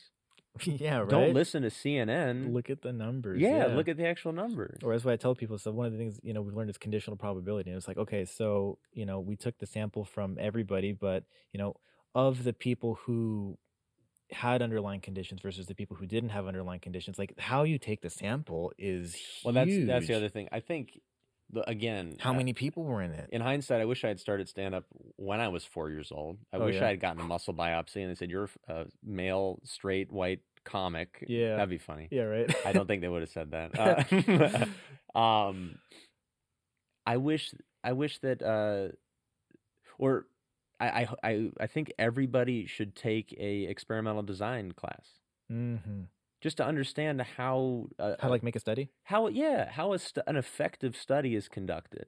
Because again, if you watch Fox, CNN, Right. MSNBC, any news network, they're constantly telling you what happened in a study, Yes. But they don't tell you what the What the study what was. actually happened during the study. Yeah. How the study was conducted. which is everything. and did they retest the study? The answer almost definitely is no. Mm-hmm. Exactly. And it's like, and that's, uh, you need to take several samples to make a sampling distribution to see Yes. how consistent your samples were with like the general population. And Yes. does it, was it normal? And even Peterson has said in some studies, he goes, first of all, when he was like talking to the, like, uh, what do you call it? Uh, the Canadian Parliament. I don't know. Mhm. Um, he goes, well, first of all, um, was your study randomly selected? Because if it wasn't, off the bat, Yeah. nothing. So Yes, Like, that stuff is it is- double blind? It- There, there are a bunch of criteria that should be met immediately. just off the bat, if I'm even going to look at it, and even then, it still could be a crappy study. Mhm. Even then, if you check off every box. my buddy he's uh, he's a professor of uh, evolutionary biology i think it Uh-huh. is and um, he said there's something called p hacking do you know what that is like p value like you're screw, Oh, it- screwing with your p value to make sure like okay let's change that That's okay, all right that looks good No, no, of All right, course. that passes honestly, um, part of the reason that I wanted to get out of psychology Mm. is because it just uh, that's a f- I never heard anybody use the term p hacking. yeah i don't know what it is but it's something like No, that no, no, that sounds right. Right. Um, Mhm. it was just I- psychology to me in hindsight, like elite academic psychology is just a it's an arms race of p hacking. oh, really Like how the how do we make people think we found something yeah, yeah so yeah, that we can get funding? It's all about Oh. funding. yeah he told me that too Mhm. And I and and and again in hindsight, I, I did effectively have the muscle biopsy because all I was good at was proposing the study. yeah I was extremely ambitious. I would lay out a mixed method study. I was better at public speaking than most of the kids who were into it. yeah Not that I was good, but I was just better Yeah, than yeah, yeah. than kids who do that. Mhm. I was better than the guy. Um, I think his name was Xi. It sounds a little. Xi Jinping Sounds like I'm being racist or something, but it- I think I'm pretty sure name, he's a really sweet guy. But I think that was his name. Um, he was a genius. Yeah. But he wasn't going to give a speech the way I was. He wasn't going to sell uh, a proposal to get money the way I was. which you could have the best plan there but if you don't present it exactly. well just the he presentation would he would put together a great plan right and then undersell it or not know how to deliver it, etc. I was pretty good at delivering it and getting the money, and then I would have no idea what to do with the money. uh-huh And then I'd need someone like G exactly to help me figure out what the fuck I was going to do for the study. But um, what was I saying? Oh, so what ends up happening is you don't find exactly what you anticipated to find. You never do, never right because how how could how could you? mm-hmm. If it's an accurate uh, representation of of the general population, odds are you're not going to find exactly what you hypothesized. So you find something that's tangentially related to it, and you have to kind of squint at the data uh-huh and then go, yeah, that's kind of good, and then that's your whole finding. uh-huh You know what I mean? so i've told um I've told the students I work with, and again, it sounds like you're much more knowledgeable about stats than me. I just kind of know it at the academic level, basic academic level. I mean, And- I don't, I don't, I, I knew a little when I did it, but it's been a while. I don't know much. Yes, and so what I tell students though is it's it's not as concrete as algebra where like x plus one equals three, therefore x equals two. It's really gray area and it's uh my it- memory, my it- memory is like it's more of an art than a science. A little bit. Yeah. Yeah. Well, it, basically, what you're trying to do is, and I think psychology is more of an art than a science, Oh, which is sure. problematic because it's it's treated like a science. So Mhm. what you're do- what you're trying to do is turn essentially like a form of philosophy where you're just uh, hypot you're just posturing and then trying to support it. That's really what philosophy is. yeah, yeah. Um, Yeah. But that's through rhetoric. hmm You're you're basically doing the initial phase of philosophy and then trying to support it with numbers, which Mm. doesn't quite work. It doesn't. Sometimes it does, and sometimes it doesn't. But when it doesn't, it really doesn't. And maybe some things aren't meant to be quantified with a p-value. That's kind of what it seems like to me. And I, I think most psychology studies, if if it holds any water, it's pretty loose, and it should not be publicized as if it's final, as if it's like yeah. an axiom. Yeah, yeah, yeah. I agree Um, with that. It's not like physics. Not like gravity. No, no. Mhm. Again, uh, on the hard science to soft science, yeah, right, right, right. psychology is pretty low on the totem pole. yeah, And, and if you're going to really conclusively find anything, you have to test it over and over and over again with big populations. yeah, exactly. Most of these stu- most psychology studies are done at uh, a relatively small university Hmm. in a relatively small city hmm in America. Hmm That's not generalizable. Not at all. Like to the culture, to the region. Like, how can you extrapolate that to other populations? You yeah, you, go like this is basically what you're finding out at like Michigan State is in East Lansing. You're going like yeah, this is how hungover kids in East Lansing feel yes, about taking a test. yeah, exactly.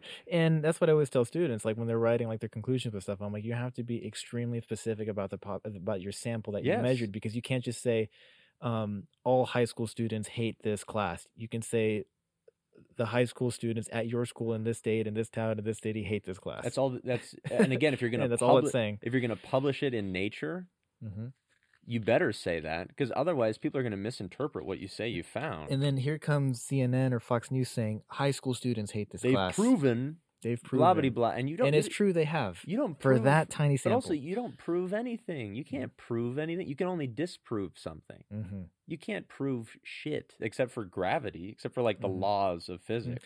Exactly, and, and how many confounding variables and connected things that you Oh don't know are, are affecting something? And, again, all I really know is is psychology when it comes to this kind of thing. yeah, You are it's littered with confounding variables, that's all it is. Yeah, and you're just you're kind of looking the other way so that you can get some money. it's all you can do. It's all Yeah. you can do because it's not gonna. You're not gonna get a nice concrete number. It's not algebra. It's not physics. yes, Oh yeah. no, that's how I feel too. Yeah, and I'm, I, I think we went off on this tangent because I brought up uh, Peterson. Oh, we yeah, talking yeah. about comedy. When he did clinical psychology, which is a little different. I mean, the studies they run, I think, are flawed.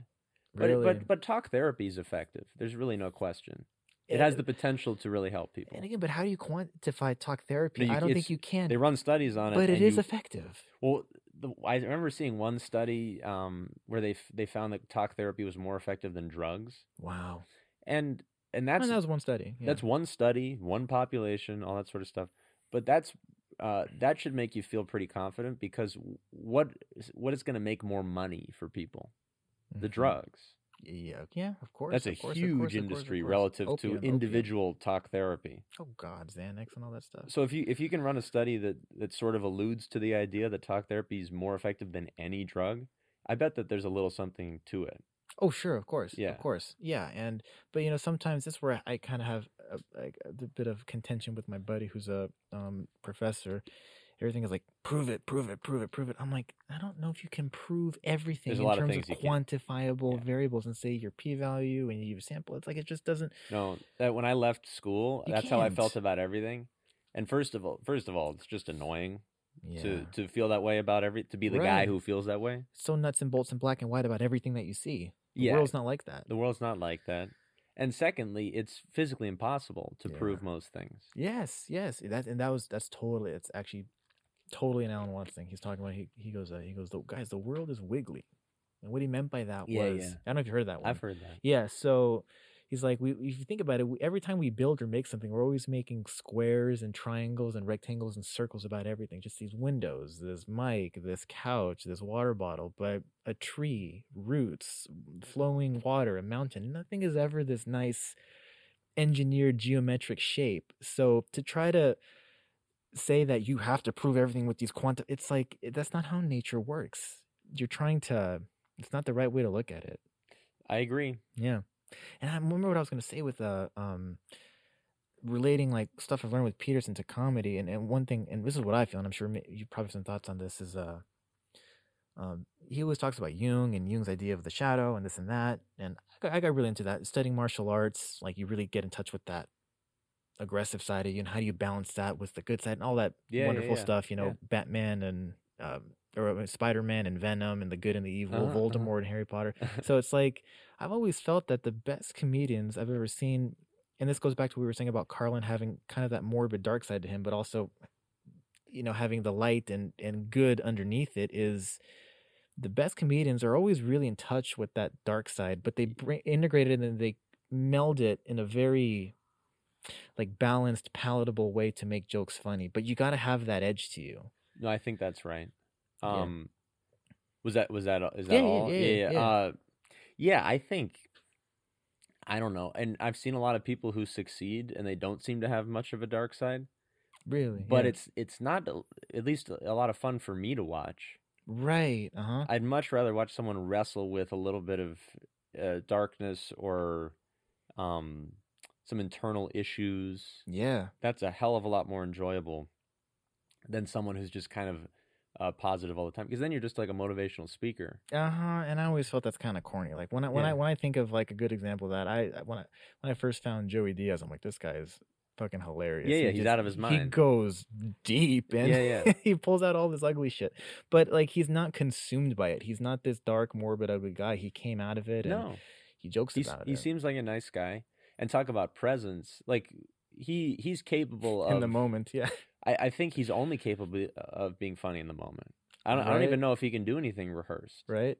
and that's that's an amazing skill set to have as a comic but also he i'm sure he's had some tough sets where he just like a san francisco set where he went nuts Oh, he's and talked they, they yeah. didn't get a thing that he said Yeah, he, he's talked about a couple times when he first started out how it was like that, which, uh, yeah, I don't know. That's got to be a tough one, and that's probably one of the things that has barred me from trying it. I'm like, how do you? That sounds so. oh it's ugh, it's got to be soul crushing. you get better at it you get better at Yeah. dealing with it like at first it hurts a lot I bet. and then as as you get first of all you get better and better at doing stand up so like your confidence interval for your ability goes up Oh yeah, yeah, yeah. so a bad set is still is not that bad when you're a little bit into it yeah. yeah. um and it, that consequently doesn't hurt as much oh yeah. One thing I've always wondered, um, how how do you deal with hecklers? Because I have I've like pictured that. I'm like, what would I do if that happened to me? And I don't know what the fuck I would do if somebody just started like roasting me in the middle of a set. It always depends. But based I like doing crowd work. I don't mind talking to the audience. I don't mind improvising with the audience. That's brave shit. Uh, Good for you. Um I've always honestly I was better at when I first started I was better at crowd work than I was at stand up. God damn, that's really good. Because it's so you cannot Um, well, rehearse. You got to just be so good at. yeah, I guess well part of it might have been that I like sort of liked the presence of it. I liked being Mhm. up there. Mhm. Um and then I was probably overthinking my jokes. Like I was oh, okay. strangle holding my jokes. Mhm. So the jokes didn't always work so well and felt a little disingenuous or stilted or like a little rehearsed. But there's there you know, by definition, if you're doing something in the moment with the audience, it is not rehearsed. And right. and you kind of have to trust that the funny thing's going to come out. And and if you if you learn how to let go a little, it generally does. It'll come out Yeah. if you let it come. yeah.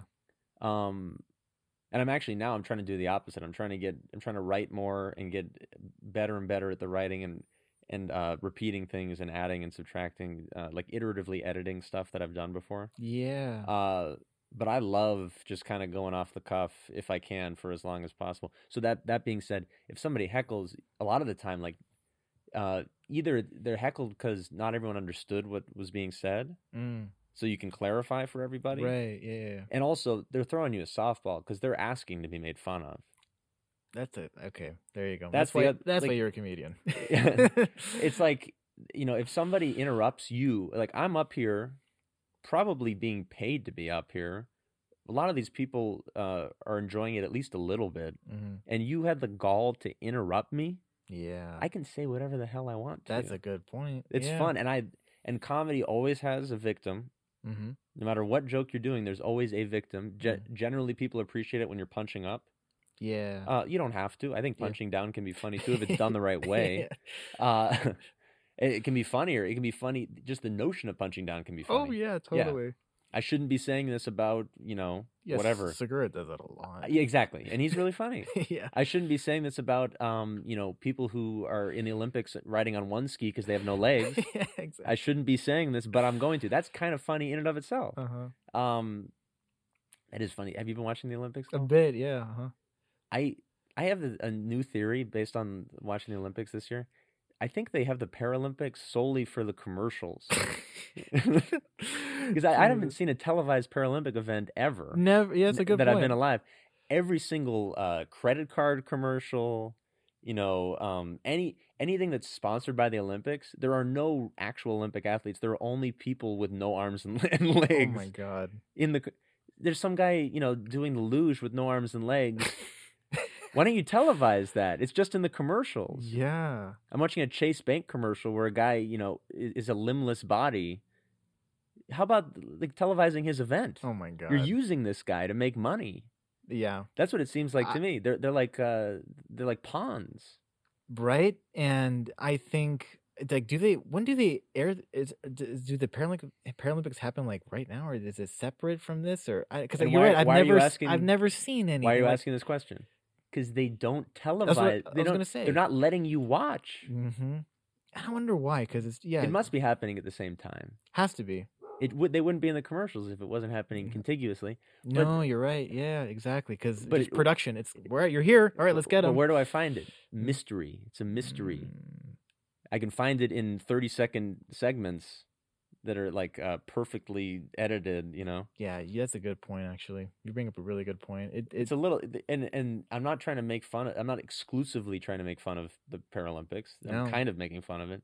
But also I'm making fun of the Olympics. They're taking advantage of these people. Yep. Well, I mean, how? I mean, that's what corporations and sports do. They just take advantage of all the athletes. What was the thing recently? Like, they finally are going to agree to give some money to like college athletes or something because they're just like they don't get paid anything, but they make so much money off of like advertising and sponsors sponsorships from them that they're gonna yeah yeah That is that is one of the major major upsides of social media. College athletes are making money on social media now. uh-huh Good for them. yeah yeah seriously.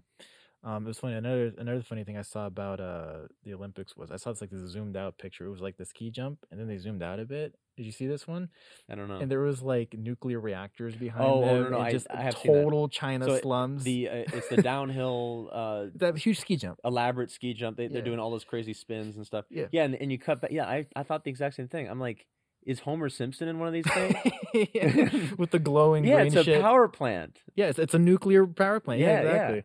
Yeah. I thought that was fucking No, wild. I thought the exact same thing. I'm like, how Chinese of you guys right? To to have an Olympic event next to like nuclear waste In the middle of the pandemic, Yeah, the, the virus of- that came from I don't know, came it's- from China. Exactly. Yeah, I even heard that it's uh where they're filming like a lot of the slope style and like the snowboarding events. Like they just sprayed snow on these mountains that didn't have any snow in it just to make And it. and and what I've heard is that more people are falling because of that Oh shit! Really? because it's fake snow. Oh, fix yeah, yeah, yeah. So it's to it. icier, Oh, and people are getting injured. And then, ironically, you don't see a lot of Chinese people even taking part in most of these events. Mm-hmm. So they're just like going "fuck you" to to Sweden and America and the Netherlands. Oh God, you have a good point. They're like, how do we how do we get all these other countries we don't like to f- to fall publicly? yeah, they're just roast. They're just They're e- e- roasting- every, every chance they get because to. they know they're not going to win the Mhm. Olympics, the Winter Olympics. They do very well in the Summer Olympics. Uh, so they're like, let's just make a fool of the other countries. Yes, and speaking of which, and like punching down in a in a good way, like Oh, I wonder, and let's run a statistical study on this. Like, what is the ratio of colored to non-colored in summer versus winter Olympics? And. I'm sure there is a strong correlation there. Oh no, no, it's like it's causation. Right? You can actually say causation for White this is one. winter, dark is, is summer. I think even Eddie Griffin made a joke about that years ago. that sounds like an Eddie Griffin joke. Yeah, he was talking about. I'm not gonna say everything. I love Eddie Griffin. Oh, he's way. I don't know what happened to him, but he's great. Yeah, and um, he was talking about like you know black guys in the summer versus winter Olympics. He goes, you know, he's like, you're not gonna beat us in the heat because when we're throwing that javelin, we have a different state of mind going on. We're hunting for the tribe, and we're gonna win. That's funny. Yeah. Well, it's yeah, it's a pretty stark contrast, and a lot of it has to do with money. I mean, Mhm. people with and, and where and where you uh, where you are in relation to the equator. That's part of it. That's part of it too. But like, even like if you live in L.A., L.A. is as diverse as any city in America. Who's going skiing in Big Bear? yeah, exactly. It's probably not guys who are running the hundred meter dash really fast. Yeah, exactly. Yeah. usually not. Usually not. Mhm. Have you been to Mammoth? Have you seen the people that are there? Yeah, yeah, yeah, exactly. Come on. Yeah. No, I, th- I think that's the case. Like like Shaun White is from San Diego or something. Oh yeah, he's like yeah, yeah, yeah, Carlsbad or something. yeah, like that. somewhere around there. Um, he he does not strike me as a guy who would like jump really high Yeah, right. in any context. It's it's there's yeah. I'm sure if there hasn't been any bits done about it, there should be because there sounds like a lot of material there. Yeah. Well, I do. I, I would maybe uh, toy with the Paralympic thing. I think that's kind of funny. That's a good one. yeah, yeah, because that was an observation I made like a couple days ago, and and it holds a lot of water. Because again, good luck finding any footage of the Paralympics. Yeah, because you, you never see any. I've never seen any. I can't think of like, oh, I remember the. No, I don't remember anything. You just you always see those pictures in some like motivational quote or like you can do anything, and it shows a guy like with like the one ski. Yeah, and it's like, well, can we watch him do it? yeah, exactly. Let us uh, experience him doing it. Yep. I was gonna. um We were talking about hecklers, but I think we segued out of that. Oh, we were. I even Yeah, forgot about that. yeah, yeah, Gosh, yeah. yeah. you are a champ from doing Oh, that. that- I don't know how. That's where the introvert decided me. Just that's either gonna go one or two And ways. it also doesn't happen that often. That's something to keep in mind too. okay, because when you see these like Instagram clips and these like guys, you know, so and so like destroys heckler, I'm like, this seems like it happens all the fucking time. When it's really egregious, like those those clips where someone won't stop, Mm-hmm. that's pretty rare. Yeah. And a lot of the time, it's just because the person was overserved. Oh. Which again, it's like, so that there's a drunk, you know, moron screaming yeah. during a live show. Either they'll get kicked out. I was gonna say yeah. Uh-huh. either they'll actually get kicked out of the show if it's run well, or you will you will make fun of them so effectively that they'll never talk at a show again. Yeah. It's so rare that they win. So, I someone who's debilitatingly drunk will not win an argument, much less a, a, a situation where it's a live show. They're a little nervous, even if they're drunk, probably. oh yeah. And you have a microphone. yeah you you got so many one ups on them like The, it's like the- shooting fish in a barrel. it's not fair. Yeah. Um, and and if a, if you get bested by a heckler, you're you're doing something pretty wrong. I yeah, would say. that's yeah, a good You're point. messing actually, up. like if yeah, if they got you, maybe you should reconsider. That'll never happen. this. Maybe they're like out of control and, and the security needs to help or something like that. Like I Mhm. did a, I did a casino. Do you know Temecula? You know the Pechanga casino. Pechanga, yeah, yeah, yeah. Yeah. huh? Um, casino shows are really bad. Oh, they are. That's a, Stereotypically, they're really bad oh, really? Oh, because okay. because people just lost a bunch of money. A lot of the time, Oh, okay. they're Yeah. usually the crowd pretty- you're getting. they've been drinking a lot. Um, yeah, the money's okay.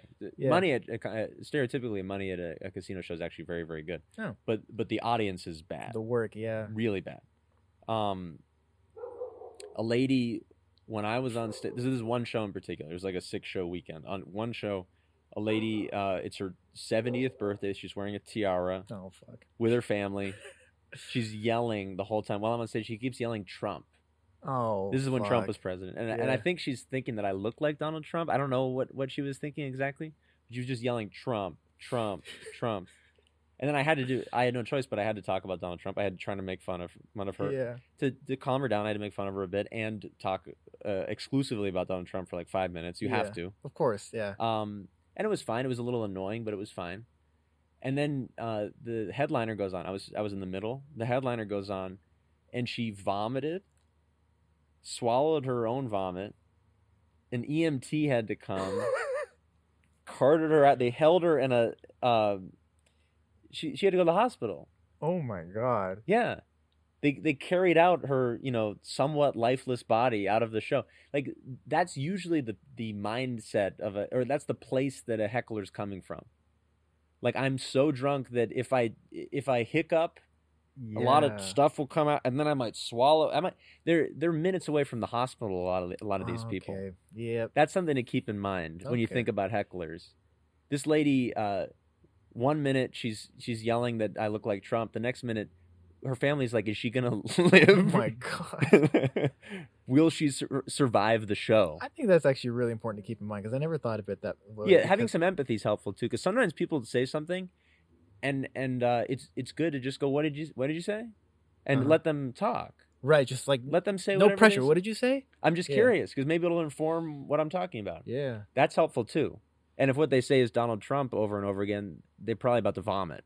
Yeah, that's something to keep in mind. You know, and, and I think that's just as simple as you know, everybody's been to a party where you got that belliger- belligerently drunk guy, and okay, now you know who you're dealing with, and Yes. okay, like okay, I never thought of it that way. It's like that's the mindset you got to take with the heckler. Like, okay, this guy is like seconds from passing out. He's just Yeah. okay. Let's just fuck with him. This guy's barely cognizant.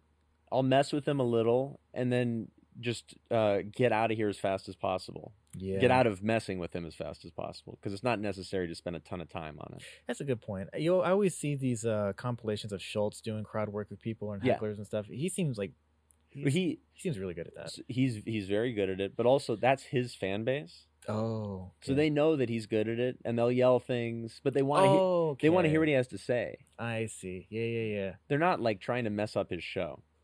Does that happen sometimes? Will like opposing comics plant people and fuck with you? No, it's funny. I had that happen the other night. No way. Uh, I was at Haha. Do you know uh, Haha Comedy I've Club heard in, of it, in yeah. NoHo? yeah, I've heard of it. Oh, I think um, yeah. I, I think I in, went uh, there. I went Toluca there. Lake, technically. I It's went like- there years ago. That's what Okay. the place was called. Yeah.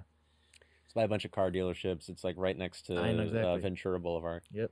Um, yeah, it was like a kind of like a showcase show. There were uh, a fair amount of comics in the room. It was like a maybe a half full room, like fifty people in there, and uh, and one side of the room is responding really well, and I hear people talking on the other side, and it's kind of bothering me. Mm. And and I was like, and I just made fun of him. I was like, I was like, I think this would actually be a better show if like it was just these guys. Like I don't even think you guys need to need to be here. And and that that might have been a little harsh, but then one guy like well he's like, What are you doing? It's dividing the why are you dividing the room? Yeah. Like what are you doing, man? And and I made fun of him a little and it went okay. And I think the show the person running the show went over and talked to him and then he stopped. Uh, and then later in the show, a comic goes up who is so fucked up that he didn't even make sense. Like he Oh, had he had one of the uh, most incoherent sets I've ever seen anybody have, Oh. and he was the guy who was interrupting. Oh shit. So it was like it was a comic who was just so incredibly drunk and who knows what else he was on, yeah. uh, who just couldn't control himself. So you you didn't you, you didn't even know he was gonna be. I had no idea. He. I didn't. I couldn't see him. You're like, wait, the fuck? You're performing? Yeah, but also it it uh it just completely validated my point of view. Like this guy shouldn't even be in the room right now. Yeah. He's on stage making a fool of himself. He shouldn't have even been there while I was on the stage. Yeah. But again, you you have a little bit. You're gonna end up empathizing a little because you're like he would, he wasn't trying to be mean to me. He wasn't trying to sabotage my set. yeah. He doesn't even know where he is. Yeah, he's just He's in outer space, He's yeah. just drunk. Yeah.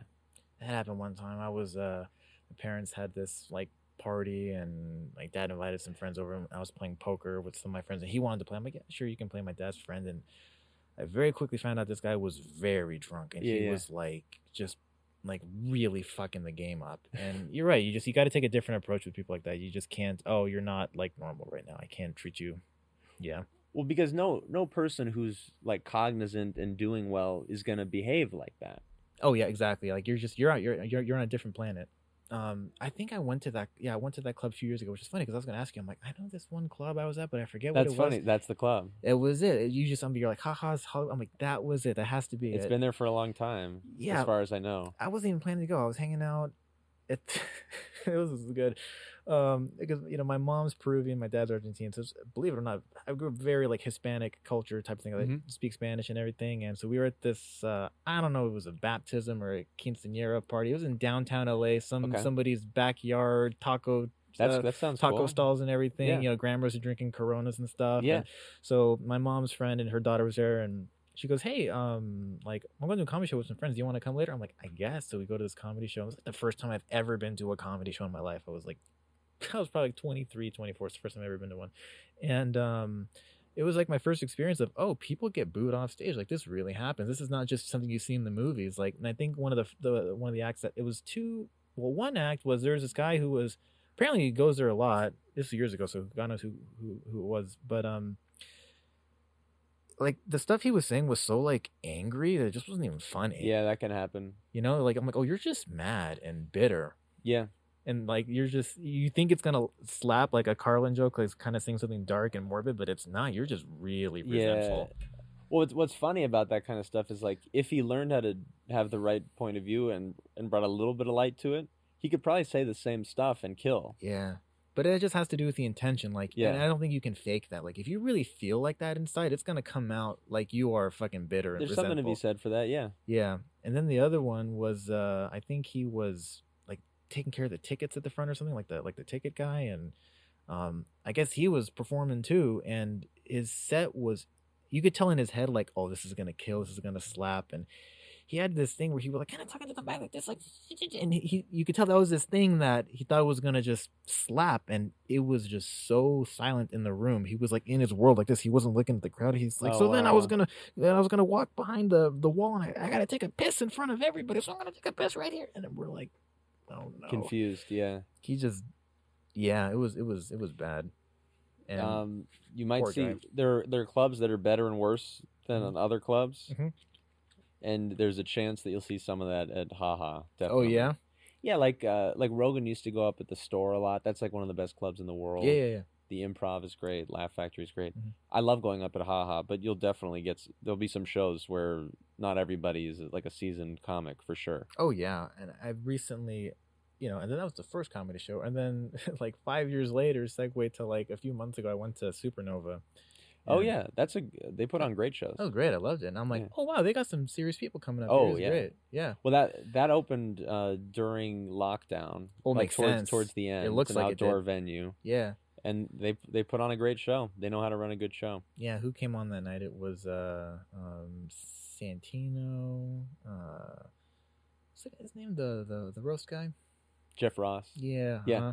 He was on. Donnell Rawlings came and he was like the special guest tonight. But I say everybody there. Gosh, Nikki That's a pretty goes there. strong lineup. Bill Burr. Oh, he was on. No, he too. wasn't there that night, but I've seen He's him done it. Yeah. Oh yeah, those are like the big names that night. Yeah. They get pretty big acts at Yeah. Supernova. That's basically like a comedy. Sarah store. Silverman was there that Oh, night wow. too. Yeah, it was a good one. Yeah. That's yeah. pretty damn And good. what sucks is I just work so damn much, and uh, I noticed a lot of their they got a lot of sets during the week, like 9 a.m. to 10 p.m. I am slammed Monday through Thursday.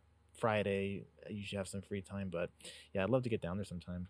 You should. I think they do Saturday shows now. Yeah, I think I've seen some of them. Yeah, I follow them on social. Yeah, I would try to do that if you could. Um, those are great shows. Oh yeah, where where where where are you at these days? Where are you in LA? Um, performing. I mean, I go up anywhere I can. Like, to be honest, at, at my stage, it, it's hard to. I'm actually trying to get on Supernova. I'll, I'll let you know when I do. Yeah, so how does that work? Like, like, hey, are you good enough to perform at our place, or do you have to sell a certain number of tickets? A guarantee? How does that work? Like, how do you climb your way up the? A, a show like that, I mean, a lot of it is just like it's a little bit of networking Sure. and a little bit of skill development and maybe some luck. That's pretty much it. Like you, as you get better, people know who you are. Right, just ask you to name. do your shows. You reach out, you send a clip. If they like the clip, they'll put you on the show. Um, at this point, I can get pretty good stage time uh, consistently outside of the city. Okay. Uh, and then I, I just get whatever I can in the city because I need to get up. Like I'll, there are smaller rooms that I go up at consistently. hmm Um, and I go up every night. Like I, I go up as as often as humanly possible. So you're like doing this three, four nights a week usually. Oh, it, yeah, at least. Oh wow, that's awesome. Yeah. that's really cool. and and then you know as LA the issue with LA is that the best comics live in LA. Mm. A lot of them have graduated even from New York, which is a great scene, arguably a better scene than Los Angeles. Yeah. Uh, so you're competing. If I want to get on Supernova, I'm competing with Bill Burr for stage time, which which is a competition I'm not going to win. Yeah, exactly. He's been doing it 30 years longer than me, Uh-huh. basically. Um, so eventually, like you, I'll get thrown up on some good. Sh- like I did Jam in the Van a handful of Oh, times nice. during lockdown. That was like that's like a pretty big show. Uh, but it, a lot of it is like you got to know the person running it, and if they like your stuff, then they'll get you some time. But you're not going to get up as consistently as someone who's got like big, big credits Yeah. and I'm trying to to figure out how to build my audience because it's it's frustrating because you think like I really all that matters is the quality stage time. Mm-hmm. But in order to get quality stage time, you kind of need a little bit of notoriety. Yeah, of course. Yeah. You, you need like a certain level of uh, quote unquote fame, just Mhm. for people to let you go on stage. Right, right, right. A lot yeah. of the time. Right. So like I'm doing a weekend at um, Comedy Heights in San Diego coming up. I think that's next weekend or the following weekend. Nice. That'll be multiple shows both nights. That's that's like a nice chunk of, of stage time. Yeah. And then I'll do sh- you know sets in the city leading up to that. Mm-hmm. Uh, I'll go to like there's a place called Fourth Wall that runs shows. Hollywood Comedy runs shows. I go to Ha Ha fair amount. Um, I'll do Flappers in Burbank. Do you know Okay. Flappers? Nope, heard of it. Okay, that's another club. I mean, there are plenty of places to get up in, in LA, but you know, you mentioned Supernova. Yeah. We talk about the comedy store. That's where I want to go up. course, and, sure, yeah. and you're just scratching and clawing until you get there. Mm-hmm. Um, and trying to figure out how to make content that doesn't compromise myself. That kind of stuff. sure. Like, uh, I just shot a, a web series with. Do you listen to Tiger Belly or Bad Friends or any of that stuff? Bobby Lee's podcast. Oh no! Yes, yes, yes, yes, yes. you know Bobby Lee. Yeah, yeah, yeah. yeah. yeah, I Um, knew that sounded familiar. Okay, Yeah. so he has two separate podcasts, okay. and he's got the same producers for both of them. And I, I've worked with them before, Mhm. and we shot a, a web series that's actually a therapy web series. Oh, cool. The idea, it's kind of satirizing like Maury or Dr. Phil, yeah, yeah, yeah. one of those kind of things. Um, and we have like people with their own followings on like Instagram models or stand-up comedians or TikTok stars or dating coaches or anyone like that Yeah. and then they come with a problem and we we try to help but we also make fun of them Okay. that's that's the idea and like that kind of thing it was fun to shoot it was cool but the goal there is to get more eyeballs on the stuff that i'm doing that then grows the audience a little and then uh, of course you want to sell tickets but really i just want to get up as much as possible i want Yeah. people to let me go up Yeah. Where's that web series at? Uh, so that is gonna it's gonna uh, be released probably within the next month or so. Oh, It'll nice. probably be with Seven Eckies on their YouTube channel. That's the company that uh, produces Bobby's stuff. All right. if and if we can sell it to someone else, we will. But I think it's probably going to end up with Seven Eckies. All right. I'll Yeah. Check that out. That sounds really funny. I was um okay, so yeah, you're doing a bunch of shows in LA. Um actually uh, my buddy told me uh not that I don't know if you would ever want to come up here to do one, but there's we got to like oh, a dude, I'll go anywhere. So he told me there's the, they got this open mic at this uh, brewery here. We got like a lot of industrial work here, and I guess this brewery opened up in this industrial center here, and like they got the huge vats and everything, and an Mhm. open bar, and um, it's called Pocock. And actually, he sent me a clip the other day. Some dude was getting heckled, and um, but I don't know. I don't know. That's uh, oh, I, uh, Yeah. I mean, especially option. Especially if it pays, or especially if I can do more time, Yeah, like how long are your sets? I'll usually? go anywhere. Um, and actually, I'm doing some colleges coming up too. Mm. Uh, and that's that you get a little bit of money for that. That and Yeah. do a little bit more time. That's a good way to get stage time and put you in another city too. Oh, okay. Um, How do you feel about the colleges? Because I've heard people talk about them, and like you, got- Complain. you got to really, be clean. yeah, Yeah, it's it, super PC. and I'm actually doing like I've I've niched it even more. Like I'm doing these. Uh, so one of my a good friend of mine who does stand up writes for Curb Your Enthusiasm, Oh wow, cool. uh, and he was in an episode. Mhm. Uh, and we're both doing these Hillel shows, so like the Jewish group Oh yeah, yeah, at the university. Uh huh. We're going to Stanford in April. Uh, we're going to Colorado Boulder, hopefully relatively soon. We just talked to them. Claremont, McKenna, we're going over there. Within the next few months, we'll go to a bunch of colleges and do those. And we haven't done it yet. I I did Florida State while I was in Florida, and I loved it. Right. they didn't care, That's exactly it's Florida Florida, State. State. Yeah. and it was actually like an art group. It was like oh wow. So the most think- liberal group. Yeah.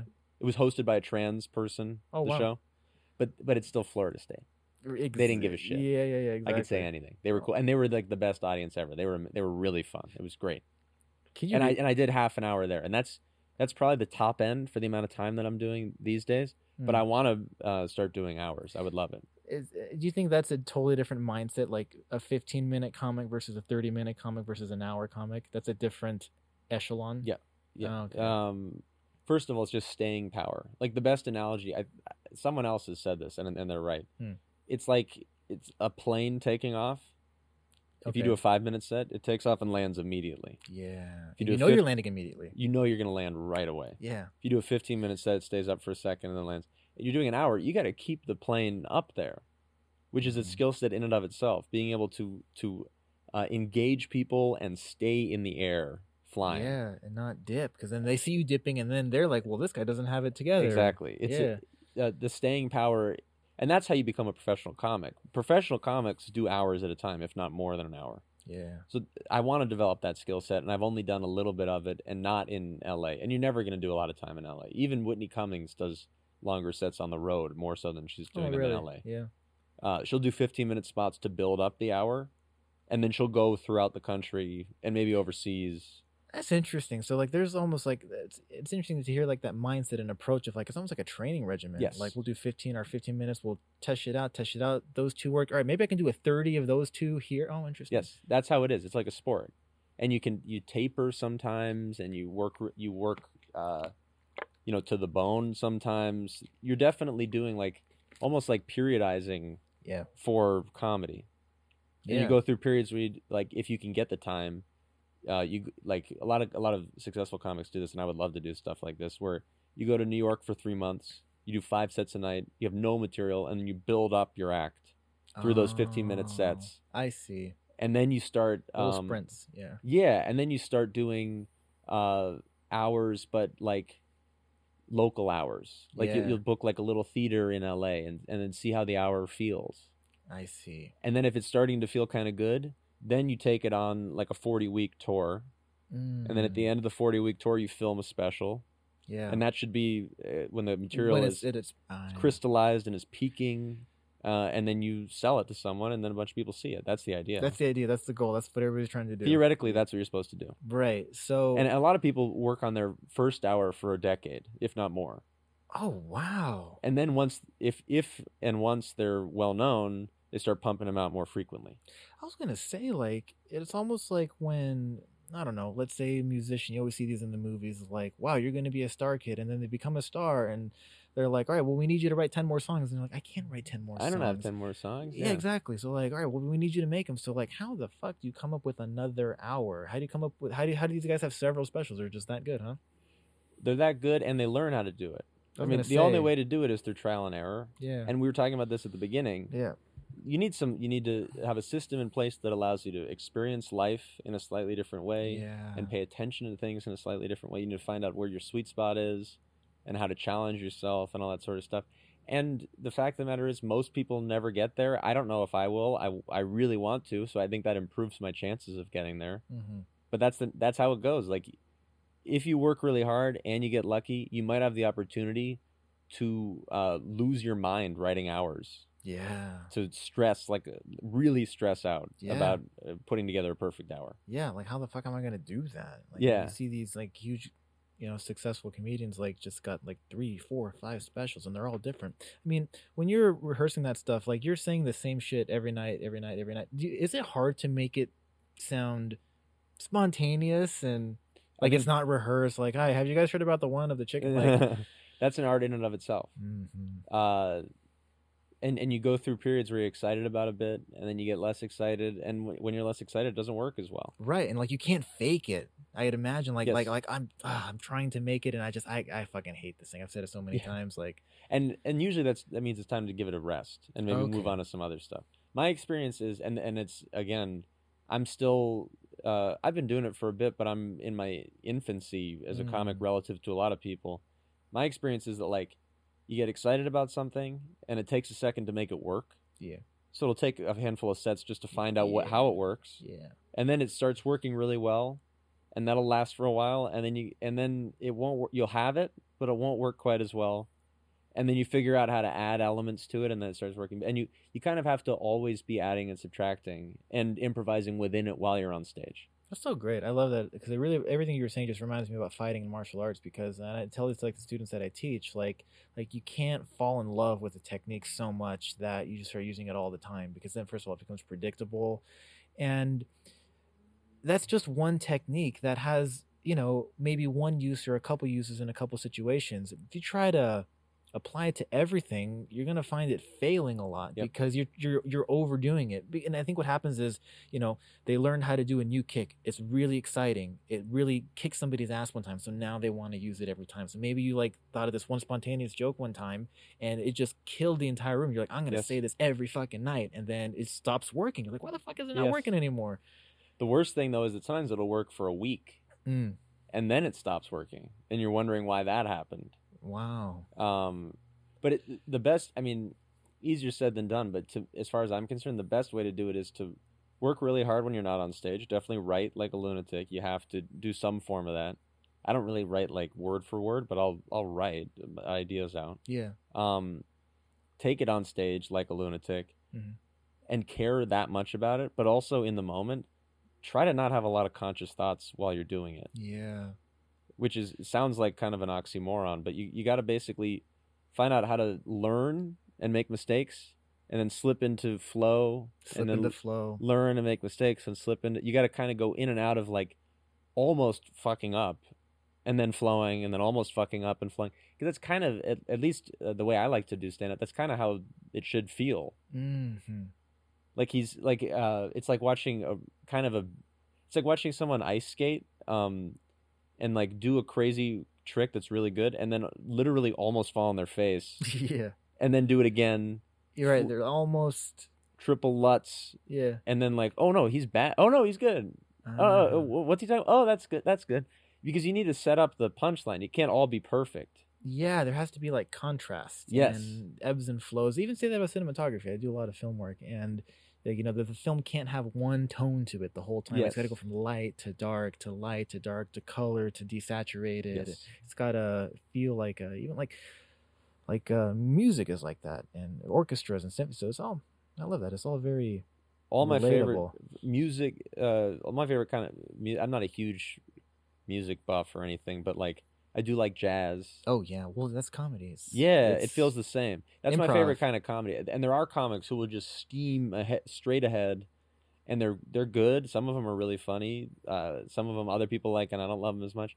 But i think the best people are like it's like we were talking about at the beginning like people who are almost trying to lose the audience and then getting them back or like being really honest and maybe confused and then being really funny. Like the juxtaposition is the funny stuff or is, is where the good good stuff is Oh yeah, for sure. And you know, um, making a relationship to what you're saying about there about fighting. My my martial arts instructor told me one time. This is when uh, Holly Holm beat uh, Ronda Rousey Uh-huh. for the first time, and it was like amazing. Like holy shit, she beat like she beat Ronda Rousey, and then but the but then she was losing after that, and then he goes, well think about it, because she had nothing to lose when she beat Ronda Rousey, but now she had this in her head of I have to maintain being a champion and it gets in your head you're thinking about it and you're not so in that flow state anymore when you're fighting and she just she kept on losing after that.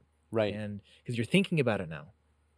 Exactly and that's the enemy of creativity uh performance all that Mhm. sort of stuff which is all that stand up is. Hmm sometimes i think of um, or fighting or any sort of thing any like type that, of like yeah. in the moment yeah spontaneous thing and i think of uh i think if i've ever i think my tutoring experience over the last i'm doing it for 11 years wow um I, I think I could probably pull a lot of material from that. I, th- I think I really have because I always, especially lately, I've considered like when I give sessions or when I'm teaching a class or something or with a group of students, it's almost like a stand up gig Oh, because yeah. I'm just like, there's a bunch of kids. I got to like, you know, engage them. I got to, and, and especially if it's a fun group of kids that I can joke around with a little bit, it, it's a bit of a, 100% if you're good at that it'll help you do stand up yeah, I think so, maybe. Because I really, I really do love it. I mean, like, how did you like? When was the first time you hit the stage? Like, I'm gonna do this.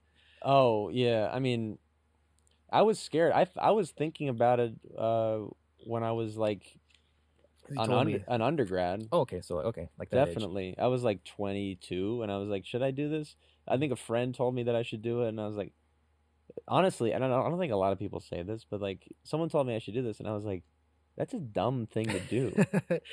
That's Yeah. not a, professionally. That's an idiotic profession. right, yeah, right. because the odds of succeeding are so low uh, and also like you're gonna put yourself through a lot of discomfort Oh yeah.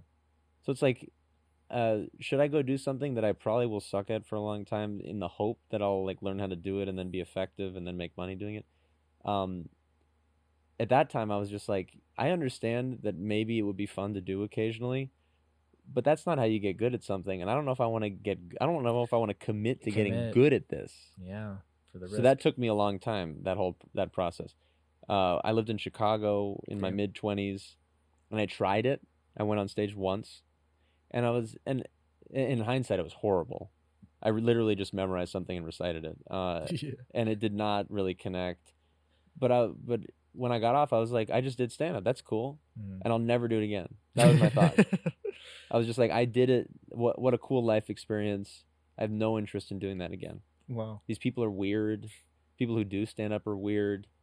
No one was. I'm like, these people aren't even that funny. Like, who are these people? The hell's going on? here? It was like a dingy bar with like 40 people in it. Um, I was just like, this is n- probably not a good thing to do. Yeah. And then over the course of the next, uh, let's say I was 24. Over the course of the next two years, I couldn't stop thinking about it. Wow. I moved back to San Francisco, and I was just thinking about it the whole time. hmm and I wasn't really doing that much. I, I finished my thesis and like was working at a restaurant. I'm like, you know, basically, in, you know, the, the honest answer is like, I was in a position where I was like, I'm kind of embarrassed that I'm doing what I'm doing right now. Mm. So why don't I uh, subject myself to more embarrassment? But you had, not, and, that, and that's what I said about Holly Holm's. You had nothing to lose. yes, I don't know. I, I got. I basically thought I had a lot to lose. Okay. I was I was uh, mistaken Okay. Yeah. yeah. as a 22 year old. I was Yeah. like, I'm gonna I'm gonna do cool shit. Yeah. Uh, I got. Why would I ever do stand up? I can do other stuff. Uh, And then I realized like, oh, I got nothing going going on. I should do stand up. right. And that's what happened. Right. I, I basically I I uh, bought a, a Volvo with money that I made at the restaurant. yeah. Drove it down to L.A. I slept in my car for a few months Wow. and just started doing st- and it was I, people probably shouldn't start in a city like LA. It's too oversaturated. The comics are too good. People are famous already. All that kind of stuff. Yeah. Um, but moving to LA really motivated me Sure. Yeah. because you're surrounded by good the people, best. Yeah. and uh, and I was like, well, I'm I'm fully committed because I literally have nothing. Right. Exactly. What else? What I else have- you gonna do? Have nothing to fall. I'm I'm the place where I live is illegal. Not even allowed to live here. Uh, uh, so I had no choice. That was it. Uh, And and it actually has. I'm glad I did it that way. of course. I mean, nothing will. I didn't want to like a safety net. Seems like in hindsight not the best way to go. No. And and I've had like little jobs and things. I've done things to get by because it's I've not made to. I've not made uh, enough money to like live well on stand up yet. Yeah. Um, but I've had as close to no safety net as most people I know. And actually, the pandemic was fantastic because I got unemployment. Hmm and I and again I I was one of those guys who had nothing to lose. Nothing I, to I went lose. and did the whole state of Florida. I did Texas. I went to all the red states that were Wow. open Yeah. good- during lockdown. Wow. Good point. Because it wasn't like that for me. And if you're established, like Yeah. Nikki Glazer, she Yeah. couldn't go to Florida during lockdown because her fan base would hate her. wow. That's a good. I never I don't have nearly enough of a fan base to be able to lose people or to gain. lose people. Yeah. So I was like, why not just go try to gain in Florida? Um, well, but you you were in a different position. Well, people did they do Zoom tutoring? What kind of stuff were they doing? Well, the problem with me was, uh, so this is good because a lot of people don't know this. So t- the way technology and AI has just gotten exponentially better over the last few years. So there's this app called Photomath, and basically just like take pictures and it solves shit for you. So it's like you know when there's you're not taking I've never heard of that. right? You, you, well, it doesn't do everything, but I mean, and, and at the end of the day, when you take a test and you've been cheating with Photomath for all your homework, you, It's you're, you're- You're, obvious. you're fucked. Yeah, I mean, the way it's so obvious to tell is, you know, this kid who doesn't know how to do anything suddenly is turning in immaculate work with perfect steps. Yeah, It's like, yeah. okay, What's u- like using a translator for a foreign language? Or same exact thing. Okay, That's what it is. okay. So um, they're just using that, and then exams. You know, when everybody was homeschooled, like you couldn't really proctor exams, so everybody was just, they didn't need me anymore for like. Now I did had I had I had I still had clients, but man, business tanked from call it hundred percent to thirty. Oh my god. Yeah. Now I had money saved; it was fine. Um, but actually, similar to you, like you know, I was really busy before the pandemic, and then the pandemic hit, and I had all this free time, and then so I started a podcast, and here we are. There you go. That's cool. because like nothing to lose. I got you know, and I had money to you know to buy all the stuff, and um, it's like might as well just give it a shot. I'm not trying to impress people. I don't have an agenda, and just go for it. That's the right way to do it. hmm Uh, and also, like, I I know a lot of people who didn't do anything during lockdown, and uh, what a horrible waste of of your life of time. That was to me that was such an opportunity. Oh yeah, such an opportunity to just You can focus. Like a lot of the things that you don't want to do, you don't have to do anymore. I it, to me, it's a great argument for uh, basic income for people. Oh yeah, It's like if you get a thousand bucks a month uh, and you actually are pursuing something, it's gonna help. The, the issue is a lot of people wouldn't pursue anything. They yeah. The thing is that exactly buy drugs or whatever the fuck they're gonna do. Yeah, Yeah. That's fine. Prostitutes. I don't know what people are doing with basic income. With that exactly. I know what are you gonna do with a thousand? Well, they'll find something find something. But but to me, it was just like such a relief to be able to have a little bit of help and just go do stuff. and it's just space to like there's there's the rat race stops for a minute. Yeah, and you that's kind of redefine yourself. yeah, yeah. Uh, that, that's how I felt. It um, and and I uh, I've heard actually heard comics say this. I've heard other people say this. If your life wasn't good before lockdown, you really enjoyed lockdown. My life must have not been good because I loved it. Oh yeah, yeah. It was so nice. It was different. Like I definitely the the the the finance. Well, I'll tell you what. When your income drops seventy percent, it hurts. No, that's- But- that's not good. That's not good. But um, I mean, I wasn't destitute. Like I was, I still managed to, and I've always been very frugal, so that was fine. But um, it was definitely eye opening, and it just allowed me to do things that I wouldn't have otherwise done. And and and it honestly it bounced back because I knew, and my prediction was right. I knew this was going to happen. I was like, well, these kids are getting like a year, year and a half of no quality math education. You're gonna get dumb. They're fucked when they come Yeah. back, and they expect them, and it, it yeah, they- That's interesting. They need more tutoring. it's been ringing off the hook. Yeah, yeah, At that makes sense. 50, 60 hour weeks. Good for nuts. you. I mean, that's a lot of work, but uh, also a lot of work. That's good. It is. Yeah, you know it is. Yeah. Hey man, I think that's pretty good. I think we covered a lot of. We did. material. Yeah. That was fun. It was really yeah. Seriously, thanks for reaching out, and I would have never expected it, and I don't even know how. I ran across you. I'm trying to do. I yeah, that's a good question. I, I actually don't know either, but I'm trying to. Again, I want to promote honest therapy, Yeah. and I'm trying to do. I liked what you were doing, and I want to do as many podcasts as humanly possible. That's what my producer. He actually was Theo Von's original producer. Oh great. My my like he's like my personal producer for honest Is therapy. Theo and Von here in LA is based out of. he, he actually lives in Nashville now, but he he was in LA for a long time. Yeah, I thought so. Yeah. Um, this guy produced. So Theo was, I think he was at ten thousand followers on Instagram, yeah. Now he's. hundred something plus. Yeah, but he no, took him from like ten to hundred and produced his uh, initial pot, the solo podcast.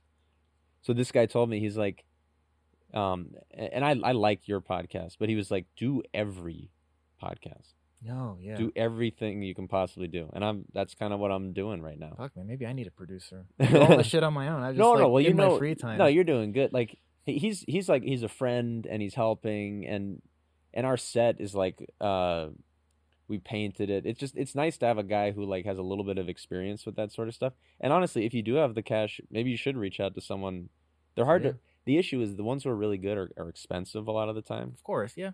But if you can find like a mid-range guy and take him with you, I think that's a good way to go because you you have a confidant, you have a coworker, you have uh, an audience if you're doing the podcast. Like if you listen to Tim Dillon's podcast, Fuck yeah. Yeah. he's got Ben Yeah. That's his. who yeah. he runs stuff by, and I do a solo podcast where I I have same. like a couple guys in there because when you're doing a solo podcast, I I can't imagine doing it like the way Bill Burr does Oh yeah. Yeah. Exactly. because he is alone. just him. Like, get the fuck out of here. I'm doing my podcast. in a vacuum. Yeah, I can't imagine trying to be funny with nobody around. I think that's his. That's where he likes to be in. That's Yeah, no, he he operates really well in there, and he's funny a lot of the time. But I kind of like a little feedback, you oh know. yeah, some social size socialization. Okay, so it's honest therapy. Where is it? Uh, Honest it? Therapy will most likely be on the Seven Eckies uh, YouTube channel, along with, um, I'm assuming that Bad Friends and Tiger Belly will have stuff up there, Mhm. and uh, Trash Tuesday. Do you know Trash Tuesday?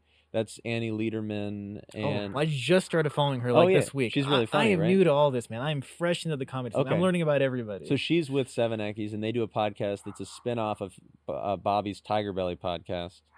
Um, this is pretty deep podcast stuff, but his girlfriend does a Tiger Belly with him, yeah, and she's doing Trash Tuesday with Annie Lederman and Esther Esther Povitsky. So and and we'll be on the same network as them, all right. Yeah, which which should be great. And you said in a month. I'd say a- I'd say a month or two. Honestly, uh, I'm also learning about like, and, and this is like low level production stuff relative to a movie or a TV or Yeah. something like that. Takes so long. Oh, and post. Yeah, yeah, tell me about it. Post, we're trying to make a promo reel, and that's taking an eternity Yep. because you have to go through 15 hours of footage. Oh, trust me. Yeah, Yeah. yeah. I know how it is. Yeah, yeah, and I'm I'm helping as much as I can, but like, um, it's a pretty arduous process. Shooting is is not easy. We shot four out. We did- shot four episodes a day for um Motherfucker. for a couple weeks because we didn't want to use up too much studio time at at Seven Eckies. Mm-hmm. That was those were long days. That Oh, wasn't yeah. easy. But then you think, oh, we're done.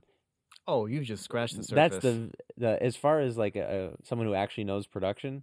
You're not even. Cl- you're like ten percent of the way there. You're not even close. editors, colorists, making trailers, Yep. websites, social media, marketing, Yep. post, uh, sound editing. Oh my fuck. Exactly, and like uh, graphics, Yo, stuff yeah, like that. Just that. Making thumbnails for shit. trying to get social media friendly clips. Oh my god! making sure yeah. it looks good on all the devices. And actually, my co-host uh, Emily knows everything. If you want to follow her, she's she's great too. Yeah. she's much better at that stuff than me. Mhm. I, I'm like, can I just show up and be funny?